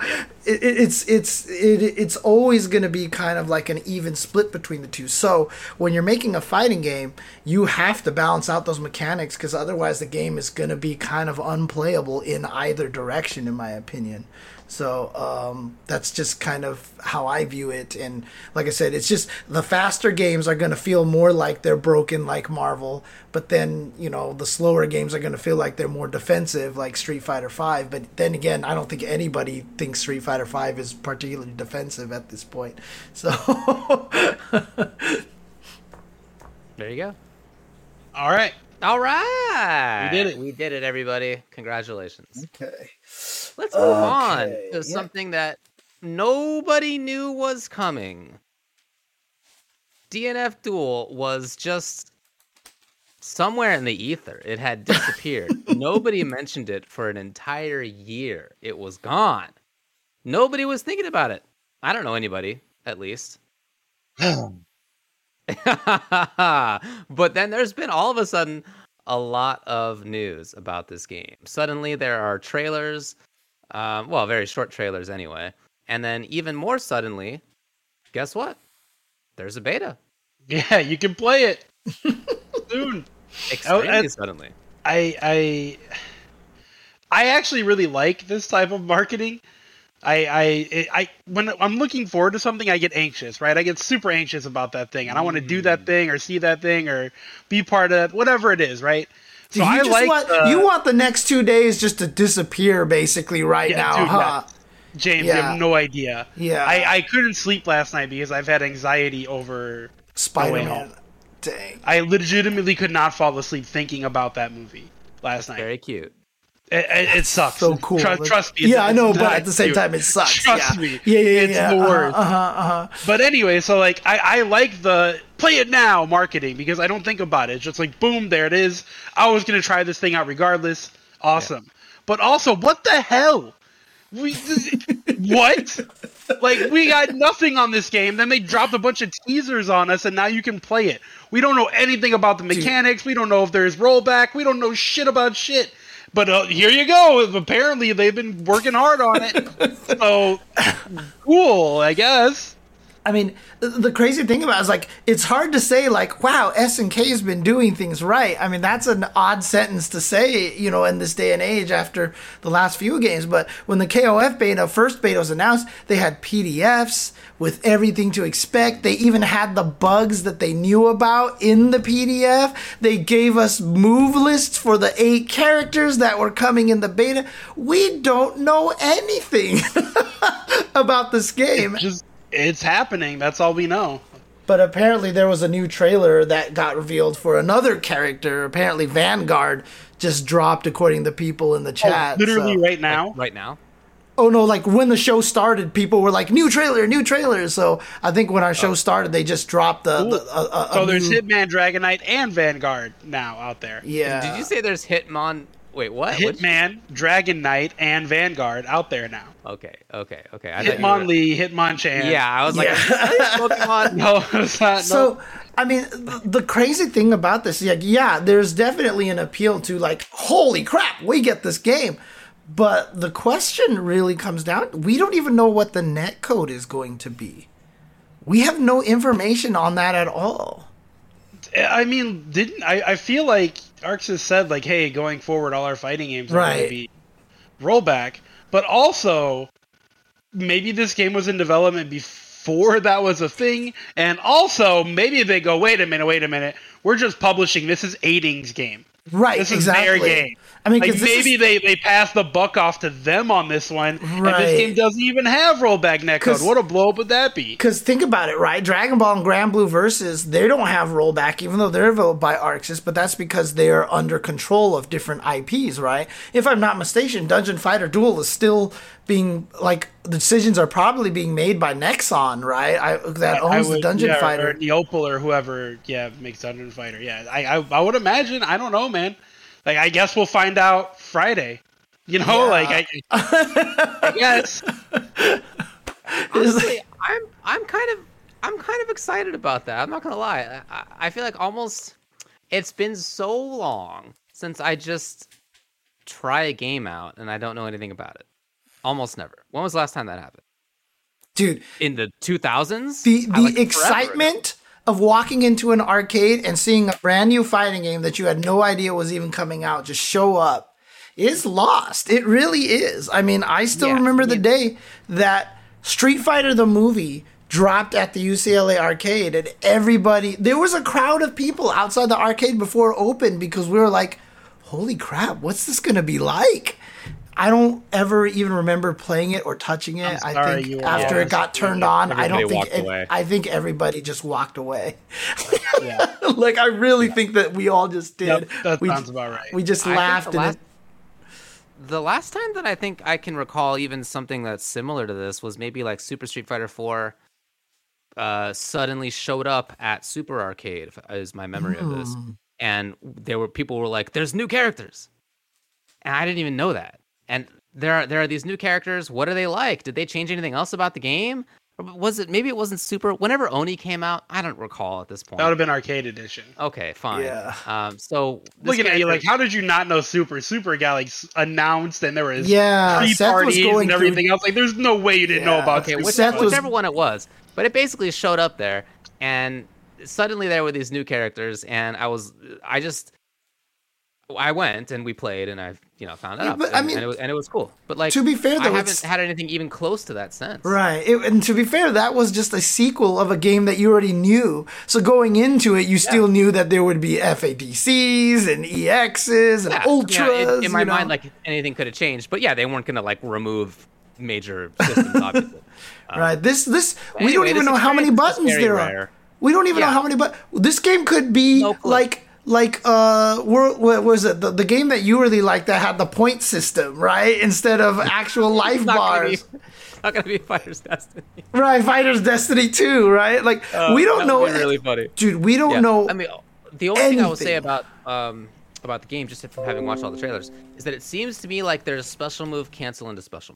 yeah like which is apparently a dungeon little, fighter like- mechanic Yellow um flash or whatever Mm-hmm, and like it looks looks to me like they're doing a special move and then now there's another special right that's my only guess but other than that everything is up in the air and i'm actually kind of excited about that i think that's pretty cool so i look forward to becoming the best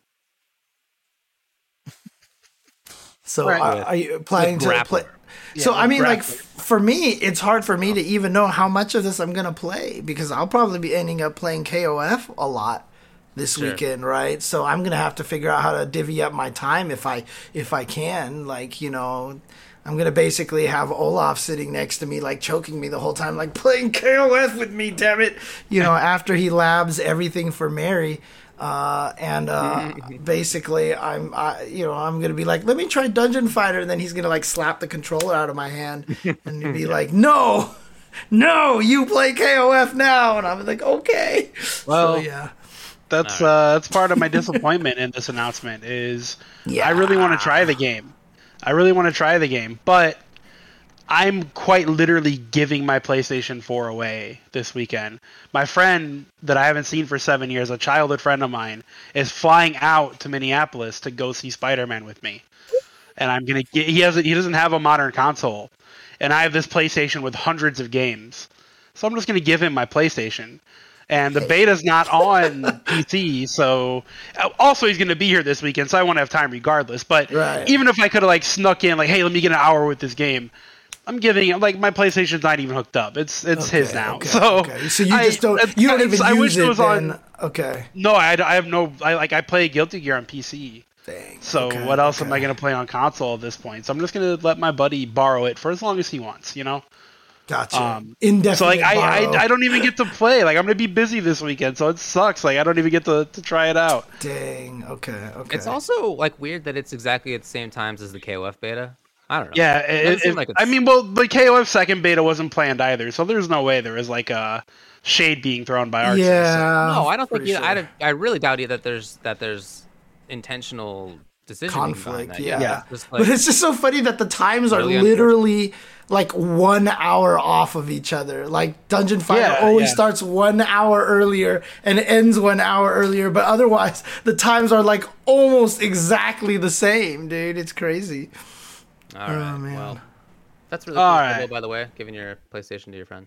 Good work. Oh yeah, I mean whatever. Yeah. It's old. All right, we move on. Yeah. well, It's probably true too. There's not very many weekends. Like you're not gonna throw out the beta during Christmas weekend because nobody's gonna play it at that time, right? So you probably wanted to get it out ahead of time. But what does that mean? Like obviously KOF, this is their second beta. It's coming out in February. Does this mean Dungeon Fighter DNF Duel is coming out like in February along with 700 Along other with things? yeah, in a billion other games. Uh, I kind of hope not. I don't have that much time. Let me get some space in between these games. Yeah, it's totally. ridiculous, dude. I mean, Totally when agree. Rumbleverse comes out, I don't think we'll ever see Tubo again. That's my life. So, My life is gone. Yeah. well, what about Halo? What's gonna win between Rumbleverse Oh, I'll, and st- Halo? I'll, I'll still play Halo. I'll definitely still play Halo. I play. I started playing Guilty Gear again too. I just, you know, as as as the months move on, I have more free time. Okay, uh, sounds All like right, we Windjammers. Two is coming out on January twentieth. Okay, so it's a chat saying. Okay. Okay.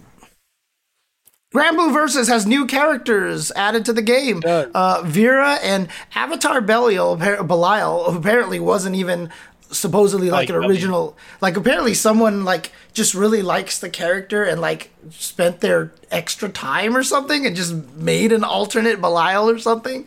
Uh, that's what I read. I don't know if that's actually true, but uh, they've been added to Granblue Fantasy Versus along with a new patch.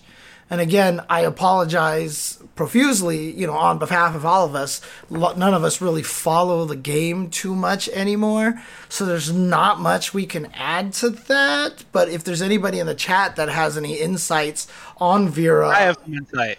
okay. Oh, not on Vera. I was gonna say that the game is going on sale for fifty bucks for the game and all the DLC. That's right. So don't be like us. Go buy the game, get all the stuff, try it out, Yeah. play the game.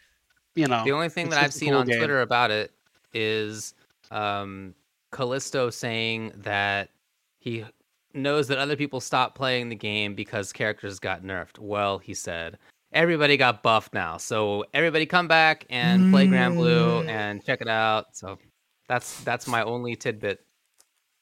Okay, that's good. That's good. Oh, so he's supposed to be the boss only version, but Arc Sys devs tell Cygames that he is good to be in Versus 2, so they just added him according to High Fight. There you go. So there we go. All right. Cool. Getting some bitches. That's So awesome, so that's cool. I'm glad to hear that everybody got buffed in the latest patch because yeah, that's always been one of the biggest complaints that I know that Granblue has had is that they always seem to try to take away quote unquote the fun.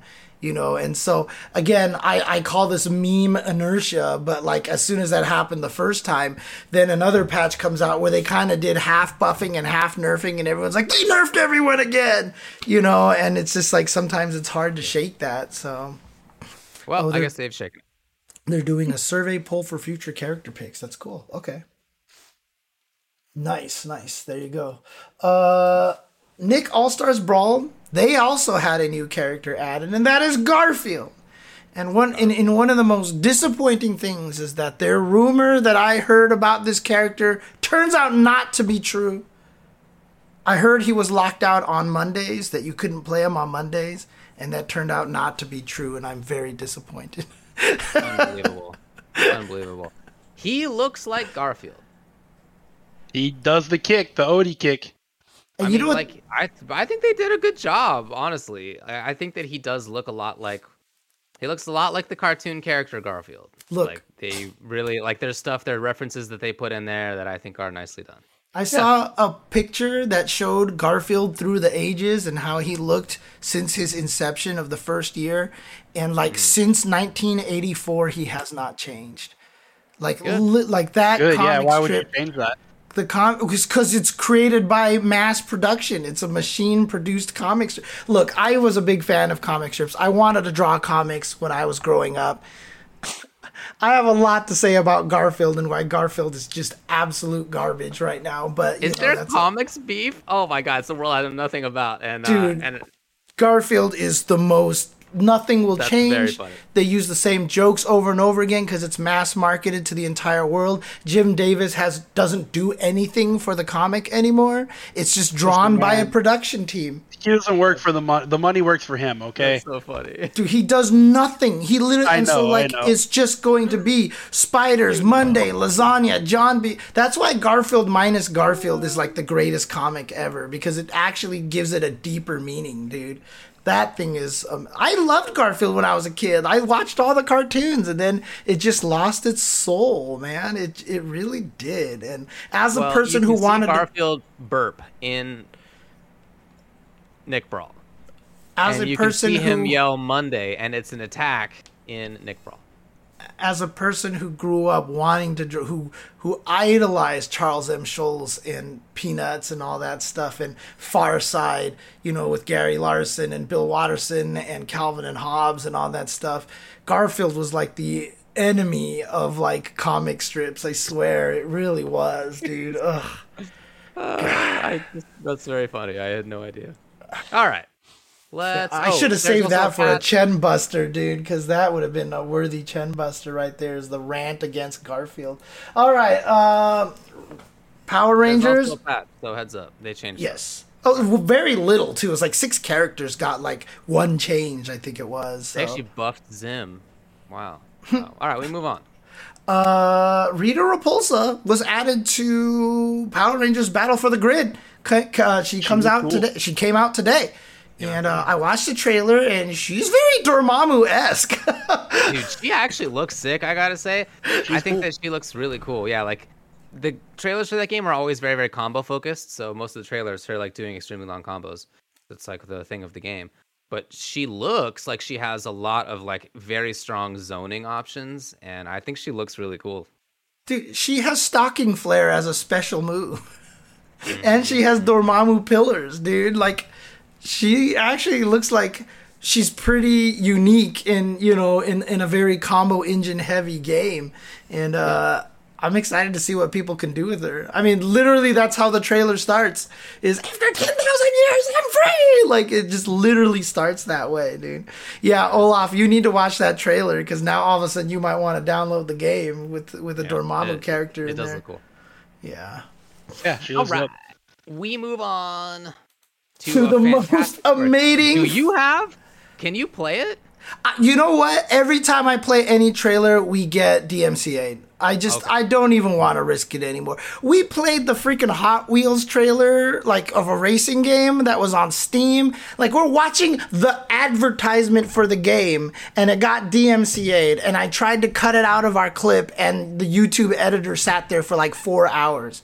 I stayed up till like 5 a.m. waiting for this thing to finish clipping, and eventually I cut it out myself, re rendered it, and uploaded it before YouTube actually got their fix in there. I was so mad, dude. So, unfortunately, I, that's why I didn't play the, the new DNF trailer. It's why I'm not to play this trailer as well, because, yeah, but it is the most amazing trailer ever.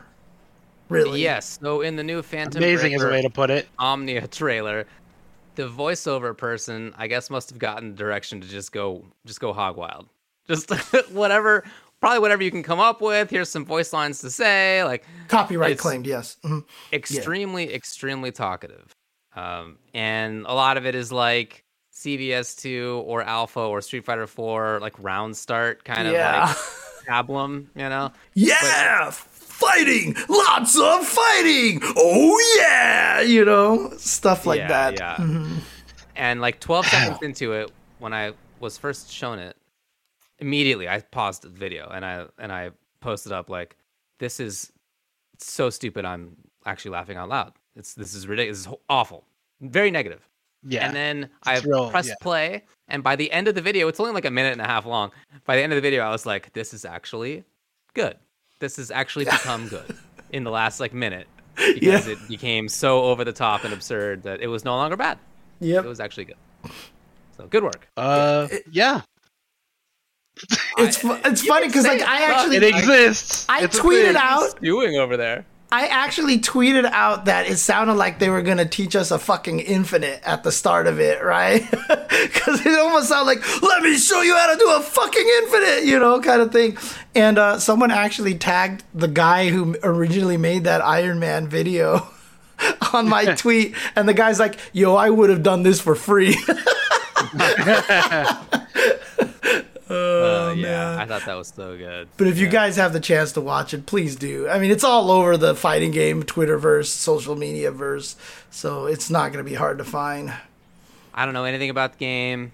You're breaking Character phantoms, dude. screen- Like classically, yeah, you're breaking the character select phantoms. screen, they all look the same to me. Uh, at least half of them do. But anyway, Lots of looks- Goku's. maybe it'll be fun. Yeah, it's just all right, Max is on. already working on a parody trailer. That sounds about right. good. Good. That's awesome. Oh man, Frosty Faustings, what's that? Frosty Faustings. Frosty Faustings is where fighting and lots of fighting takes place. Oh yeah, It's and you'll frost. You're Fausty. there's going to be giant magical tigers. Uh, anyways, um, yeah, that's just the thing. Is like, how do you make a parody of that? Like, it is a parody. Like you watch it, you're you're you're sure that it's just somebody doing an audio dub and making fun of it, but it's the actual trailer, dude. Um, but Frosty Frosty Faustings, Fausting. one of the biggest tournaments in the country. Uh, Usually taking place at the beginning of the year, finally trying to be o- offline again. In fact, was the last offline major before all the pandemic started. And in fact, a lot of people who got sick there thought they had the flu. Probably a lot of those people actually caught COVID, Probably and we just did not Probably know at the time because it wasn't that well publicized yet at the time. But they're finally trying to get to offline again. That's going to be taking place next month. Uh, very typically an anime heavy tournament because it it is uh, Guilty Gear, Faustings. I mean, it's run by. Uh, um, uh, bruh, the, the, the, the, God, why can't I? Elvin Shadow. Elvin Shadow, thank you. It's run by Elvin Shadow, who is a Faust player, so it's called Frosty Faustings. And uh, they t- Frosty Faustings literally tweeted out their 25 game entry. There's 25 games, and they l- put out the list of the order uh, in terms of the highest uh, game to the lowest game. So let me actually just throw this onto the screen for you guys over here. As you can see, uh, so again, always a Guilty Gear heavy tournament. So Strive coming in here with 700 plus uh, entrants, but Melty Blood not far behind with 600 plus entrants, and I think that's really really cool. I'm happy to see that. It's awesome. Yeah. For I, for one, would like to remind everybody last week we had a mailbag question that asked us what our most hated fighting game was. And I didn't I didn't really answer it except for one game, and that game is at the very bottom of that list. What? What's Coincidence? Far Side? Fantasy Strike. Oh, I really did not know. You didn't even know what Oh, FS stood for. You didn't put it together. That's- Oh, I, you know what? That's that that proves the point. That's, I that proves the point. yeah. I didn't even realize what it was until you just said that. Literally, Yep. literally. Uh, but yeah, uh, again, very. so, okay, so if you're not looking at this because you're listening to this, it, number one is Strive, number two is Melty Blood, and then number three is actually Smash Ultimate. Number four is Guilty Gear XX AC Plus R. Number five, tied, it says, is Guilty Gear Xrd Rev 2, and BBCF. After that's Mystery, Tekken 7, Uniclear, SF5, etc., etc., etc. Uh, All the- yeah. Down to 25. But again, always uh, like I said, Frosty Faustings is kind of like a mini combo breaker, you know, uh, because they run pretty much every game imaginable. Third Strike, Vampire Savior, Super Turbo, all those games are there, and uh, you know, Skullgirls here, and you know, they all have always have a decent amount of entrants uh, for a good time. So should be should be good stuff. So hopefully. You know you'll have a chance to tune into that when the weekend comes along. I know uh, i know all of us are planning to be there so you know. I'll be there. yeah for sure. So should be a good time. This will be your first frosty faustings if you go right david? Correct. dude okay that's cool. Yeah like i said there it the, the times that you know i've been there it's a very grassrootish feel like there's the main ballroom but they're running tournaments in the halls outside of the ballroom you know that's where like super turbo is run and stuff like that. It's really it feels very grassrootish very convention-ish and it's a nice feel that i kind of like you know what i mean? Because you know while we like the big glossy tournaments at the same time sometimes it feels good just to have these kind of nose to the grindstone kind of events. Bills Goodman. Uh, next one is I just want to talk about the event that I went to this past weekend. Uh, I went up to Seattle uh, for a Soul Calibur 6 event. It was Tekken 7 and Soul Calibur 6, but I was only there for the Soul Calibur 6 event, uh, run by Bonus Round and uh, Faustian, aka Chapter. And, you know, I just wanted to talk about it a little bit because it was a really great event. It was a lot of fun.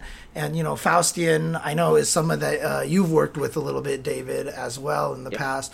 And he's a good guy. He's a good guy. He runs a nice tournament. He does it literally out of his own pocket. I mean, he's just doing it because he wants to support the community and such. And, you know, it was really cool because of the Soul Calibur community they all just came out like a whole bunch of them came out from like like it was a monthly for the Pacific Northwest, and a bunch of people flew in from NorCal. You know, uh, Father Ramon, who got third place, came from New York. You know, like people were coming from all over the place just to play in this event.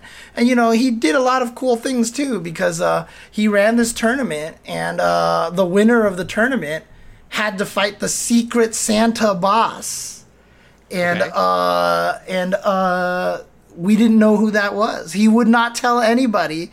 In fact, the person was never even at the venue until right before he would have had to play. And he showed up in a Santa suit with a black mask on and shades on and gloves, so you couldn't tell who it was at all.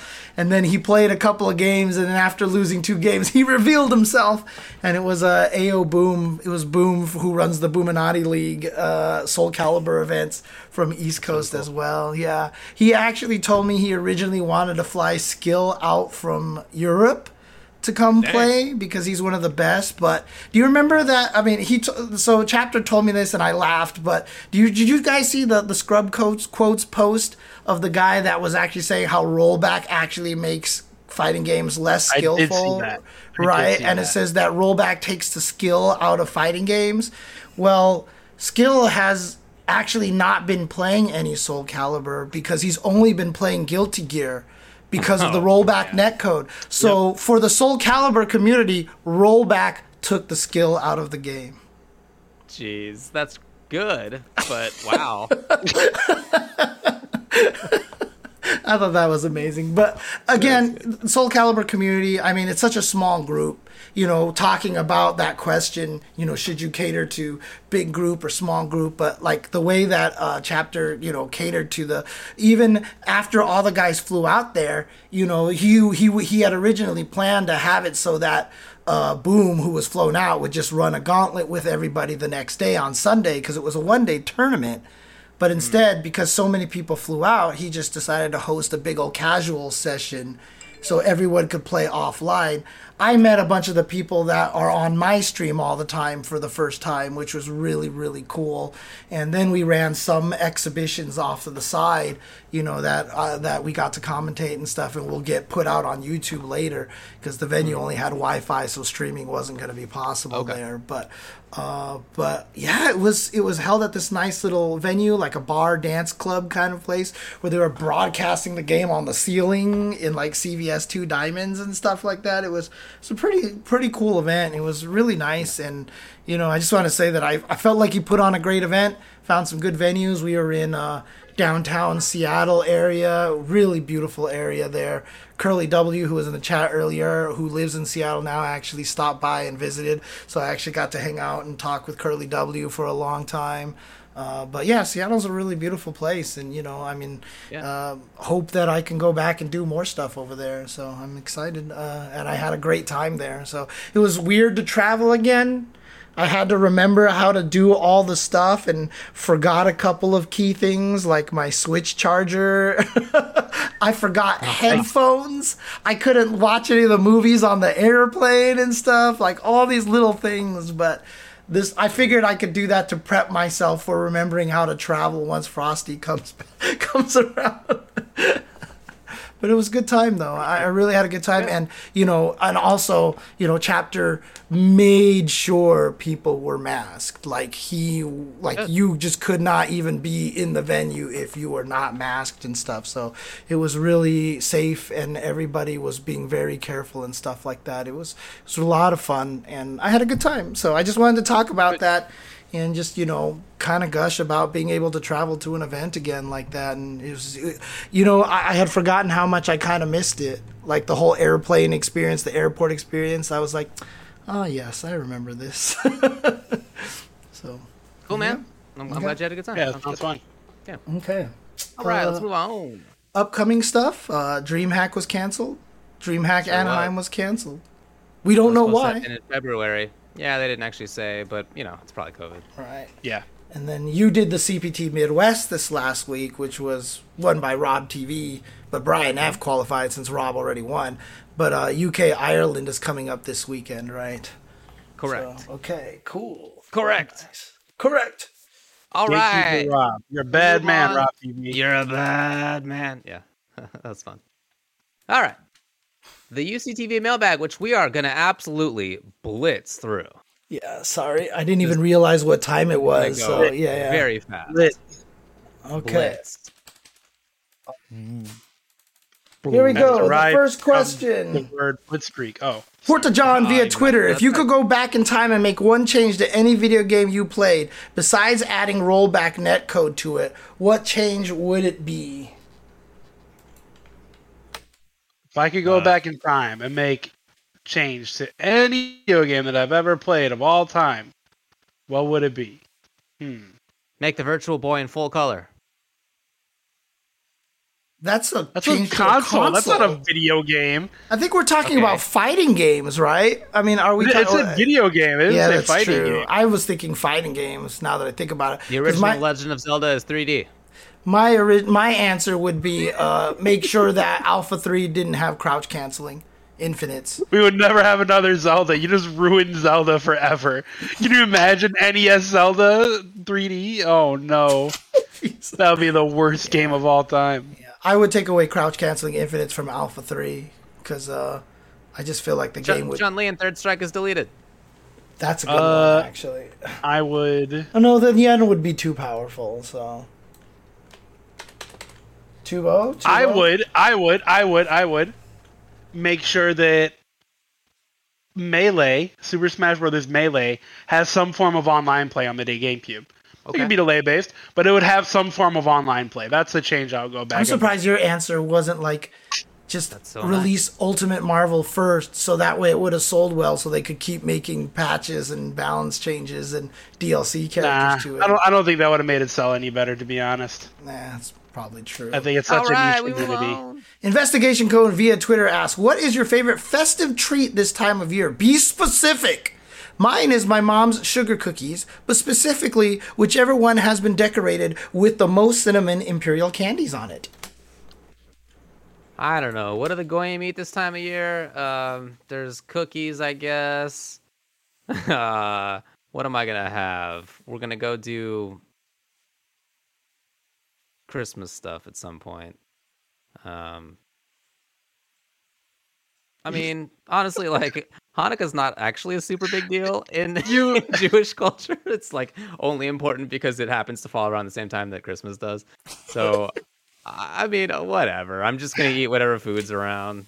I I have no history. Thanksgiving is the important one. I have no history of traditionally celebrating Christmas in any way, shape, or form, so I don't really have any favorite festive snacks. My favorite Christmas food is the traditional Jewish Christmas dinner of Chinese food. Ooh, that's pretty good, actually.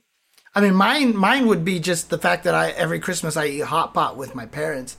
That shit's delicious, right? So I I love that. But I What mean, got, like, Tubo? Sorry. Wait, what? What do you got? guys- What's your thing? Bud? No, I don't. Ha- I, I don't have like a thing. So we're all I'll just let, let you guys. we answer. all hate Christmas here on the Ultra. I, I mean. I live alone. I don't have family here. What I u- what I've done like the past couple of years is I get together with Marine and me Saltine and we get drunk on Christmas. Like that's that sounds amazing. I don't have I I don't have like a special treat. I guess you could say like maybe like some fall beers, but that's not even in season anymore. We're we're past mm. that. So You can have I some mean- schnapps. Isn't that a Christmas thing? I, I don't like eggnog. I mean, it's okay. I don't I don't like Yeah, love it. You know. yeah.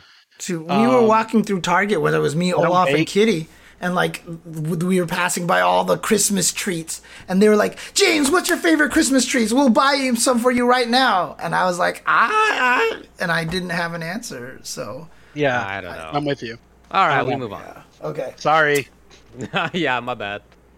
I'm gonna go with gelt in retrospect, even though Gelt is actually really bad. chocolate. Humans. Don't Gelt. humans. That's your favorite snack is humans. Uh, Jiggly Pirin via Twitter. Give us a fighting game holiday gift guide. What's the perfect present for your sparring buddy who has it all? Whoa.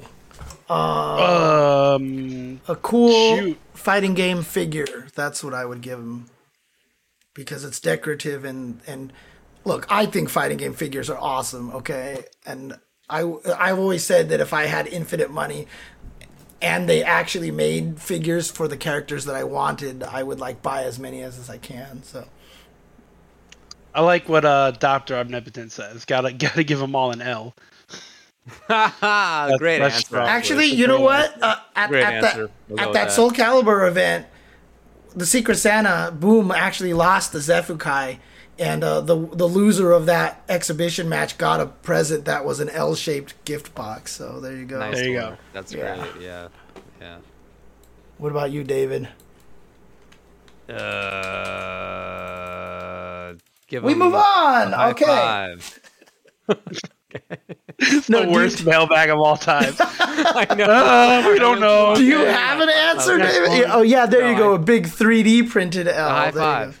Yeah, perfect. Perfect. 3D Okay. printed high five. Drem via Twitter asks, I was disappointed that when discussing multiverses, David did not theorize about picks from the Warner Brothers hit film Dune. What characters would you want and how would they play, such as their team powers? You can also consider these other hit WB properties.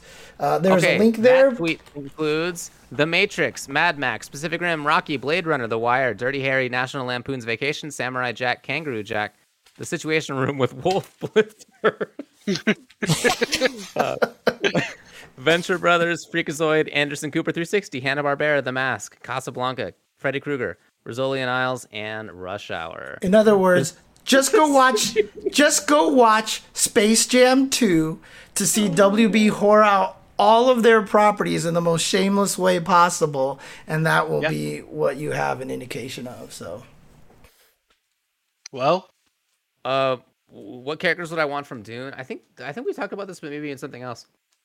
Uh, I think that Duncan Idaho would be cool. I it would be cool to have like like he could use uh gholas of himself as like shields, like Happy Chaos does. Uh, yeah, you know the word. You know I'm talking about gholas. Yeah, you know dude, the the whole gholas. backstory. Oh, gholas, yeah. Absolutely. Um, of course. Who doesn't know about gold? and maybe like some face dancers. I think it could be pretty sick. They could probably do some real weird stuff, which I think would be pretty cool. it's not working. Okay, never mind. Man. Okay, you're gonna Chen Buster me. I was good. gonna do that and say that nobody cares about Dune, but I know that's a lie. But I just I wanted to can't make people believe- mad. Drem is disappointed in me. I'm disappointed about the phrasing of Warner Brothers hit film Dune. like Warner Brothers just came out with Dune. Yeah. it's not like 50 years old. okay, This let's is Warner Brothers' original idea. yeah. Oh, it's still commented out. That's why. Okay, never mind. Okay, okay, okay. Anyways, anyways. Uh, let's do this one. Uh, Matthew Mengiar asks via Discord for this weekend's beta apocalypse. I like that word actually. What games are you most excited to play on why? DNF, BBC Rollback, or KOF 15? I'm disappointed Well, that we do not have an Oxford comma in here. I'm gonna put that in there myself. Oh my gosh, I'm gonna play. Bla- I mean, I have been playing BlazBlue anyway, so yeah, yada yada. But as far as the two KOF and DNF, uh, I guess I'm actually more excited for DNF because I don't know anything about it. Like KOF, I'm gonna try and play and like you know probably have fun with, but I don't know anything about DNF, so I guess I'm more excited to try that one out. I, for one, am most excited to see Doctor Strange, Spider Man, uh, Green Goblin, Lizard, Electro, Sandman, and Doctor. Octopus. Listen, these have been in the trailers. I'm not spoiling anything. So, Okay. uh, I'm I'm excited to see them all fighting this weekend. I I'm assuming the netcode's going to be incredible. Uh, I'm assuming there's going to be you know some high impact dude. action. It's offline, dude. They they did the whole thing offline. Oh yeah, that's true. Even even better, a true offline event. I can't wait. I mean, I'll probably mostly be playing uh, uh, KOF. Otherwise, uh, my roommate will destroy me. So uh, uh, I'll try to squeeze in some point in there. So no, no, I don't know. I'll definitely want to try Dungeon Fighter just to see what the deal with it is and find out what's going on. But we'll see how that goes. All right, Okay. we're only halfway through, so we got a power. What is your Subatar via Discord? What is the favorite word or phrase that you invented? It's definitely not trip guard because everyone keeps fucking that one up.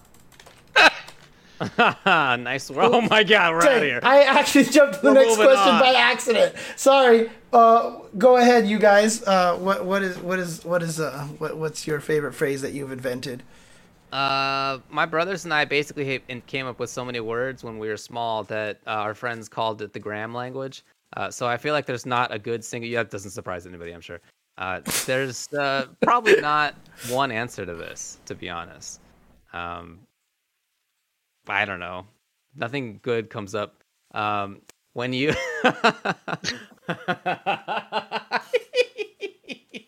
All right. You're right just there, gonna- David. I'm- David, I'm David, believing in David, head, uh. Tubo, you go, David's you go, please. finally, finally snapped. Just laughing for no head. reason. All He's right. remembering some of the Uh, parts of the gram language, yeah. So Yeah, correct, Grammys. I uh, I don't, I don't, I don't recall making up a word, especially one that became FGC popular or a term. So I don't, I don't have one. Yeah, I I, mean, for, I, I don't, I don't. Yeah, it's, I don't. That's not a question for me. That's a mean, question for James and James alone. launchers, flying screen, you know, those kind of things. Uh, I mean, even to the point when rival schools came out, they said, use this motion to activate the rival launcher. And I was like, yes. But, you know, it's such a common sounding word anyway. So, but yeah, I was proud of that. Okay. Back to the next question. Moving on. Deadeye Dave asks, uh, what is your favorite character in a game you've never played? Mm, I'm gonna say Iron Tager in BlazBlue Central Fiction. Because I stopped playing BlazBlue before Central Fiction. Yeah, but you just tried, you learned one combo last week. Correct. I So you played have played him the last now. week. So that you've played him now, so that doesn't count. Dang. If only this question had been asked last week. uh, okay, fine. Fair enough. What game have I never? I don't know. I try most games. What game have I never played that I know anything about? If I have tried a, if I don't, if I have never tried a game, I feel like I don't know anything anything about it. Tubo, do you have an answer? Yeah, I've never played a Mega Man ZX game, and I, I like that character, so hmm, Okay, that's what hmm. I'm going with. that's a good answer. I have art on my wall of that character. That's pretty cool and weird. Um, I just like Mega Man. Yeah, you sure do. You sure do. There. I'm just trying to think of everything that's in my backlog that I could possibly give an answer to. You know that, like games that I knew I wanted to play and I just never ended up playing them. uh, huh. All right, moving requires on. too much thought. All right, next question. Zachary via Twitter. Sorry, uh, we did not get a good answer for you. Which brain altering fungus would you rather be colonized with for the rest of your life? One where you talk with a different random accent every day, or one where your brain interprets everyone else's voice as Scooby Doo? Oh, absolutely the second, for sure. Yeah. Absolutely Really? The second. Oh, for yeah, sure, dude. yeah, yeah. You, you would be looked at as a weirdo if you made different accents every single day. Yeah, that would be really hard to live like that because Yeah. people would just be eh, like nobody's gonna understand that. Whereas in the second one is just in your own head, and like you're like you know that that's how what the world is, and at some point it becomes normal to you. Yep. Yeah, But but, the, other the problem one doesn't is, become normal to other people. do you know how hard it would be to interpret things, right? Like if you wanted I to say someone like, figure it out right "Do you away." want to eat a pear?" They could also be saying, "Do you want to eat a bear?" or "Do you want to eat a hare?" Like, because it would always come out as, "You want to eat rare." Or you want to eat rare? Like it's gonna sound the same every single time. You have no idea if they're saying pear, hare, or bear. On the other hand, just like any other language, I think that you would probably be able to figure out by context, and also the more that you speak, or the more that you believe other people are speaking that language, more the more, that you'll learn it, and you'll you'll figure it out. You'll, it'll become so, like too. second nature to you. You'll start dreaming in that language. Yeah. You know- I think I think that's an easy answer. As as a person who does speak Chinese a little bit, that's true because there's a lot of words in Chinese that sound the damn same, and you figure it out by context. So there you go. Uh, I don't know. I think it would just be cool to be able to speak because I've always wanted to be able to speak in every accent possible. So I'll just pick. I mean, number if I got one. the pick and stick with one, sure. But if it's a random one every day, that's I'd be weird. sick, dude. like, do it. do you know Uh, how yeah. many ways I could Your get away with workplace would shit? fire you so fast. It would be so weird. Yeah, I mean, Yeah, you, but like you would get you- accused of being racist. Like, it would be a problem. true. But you could It would be a also, problem. Yeah. but like, like, let's say you needed, like, there was a phone number that you could call to get something free, or like to enter a, a raffle. Like, you would call in every day, and they would never know you're cheating.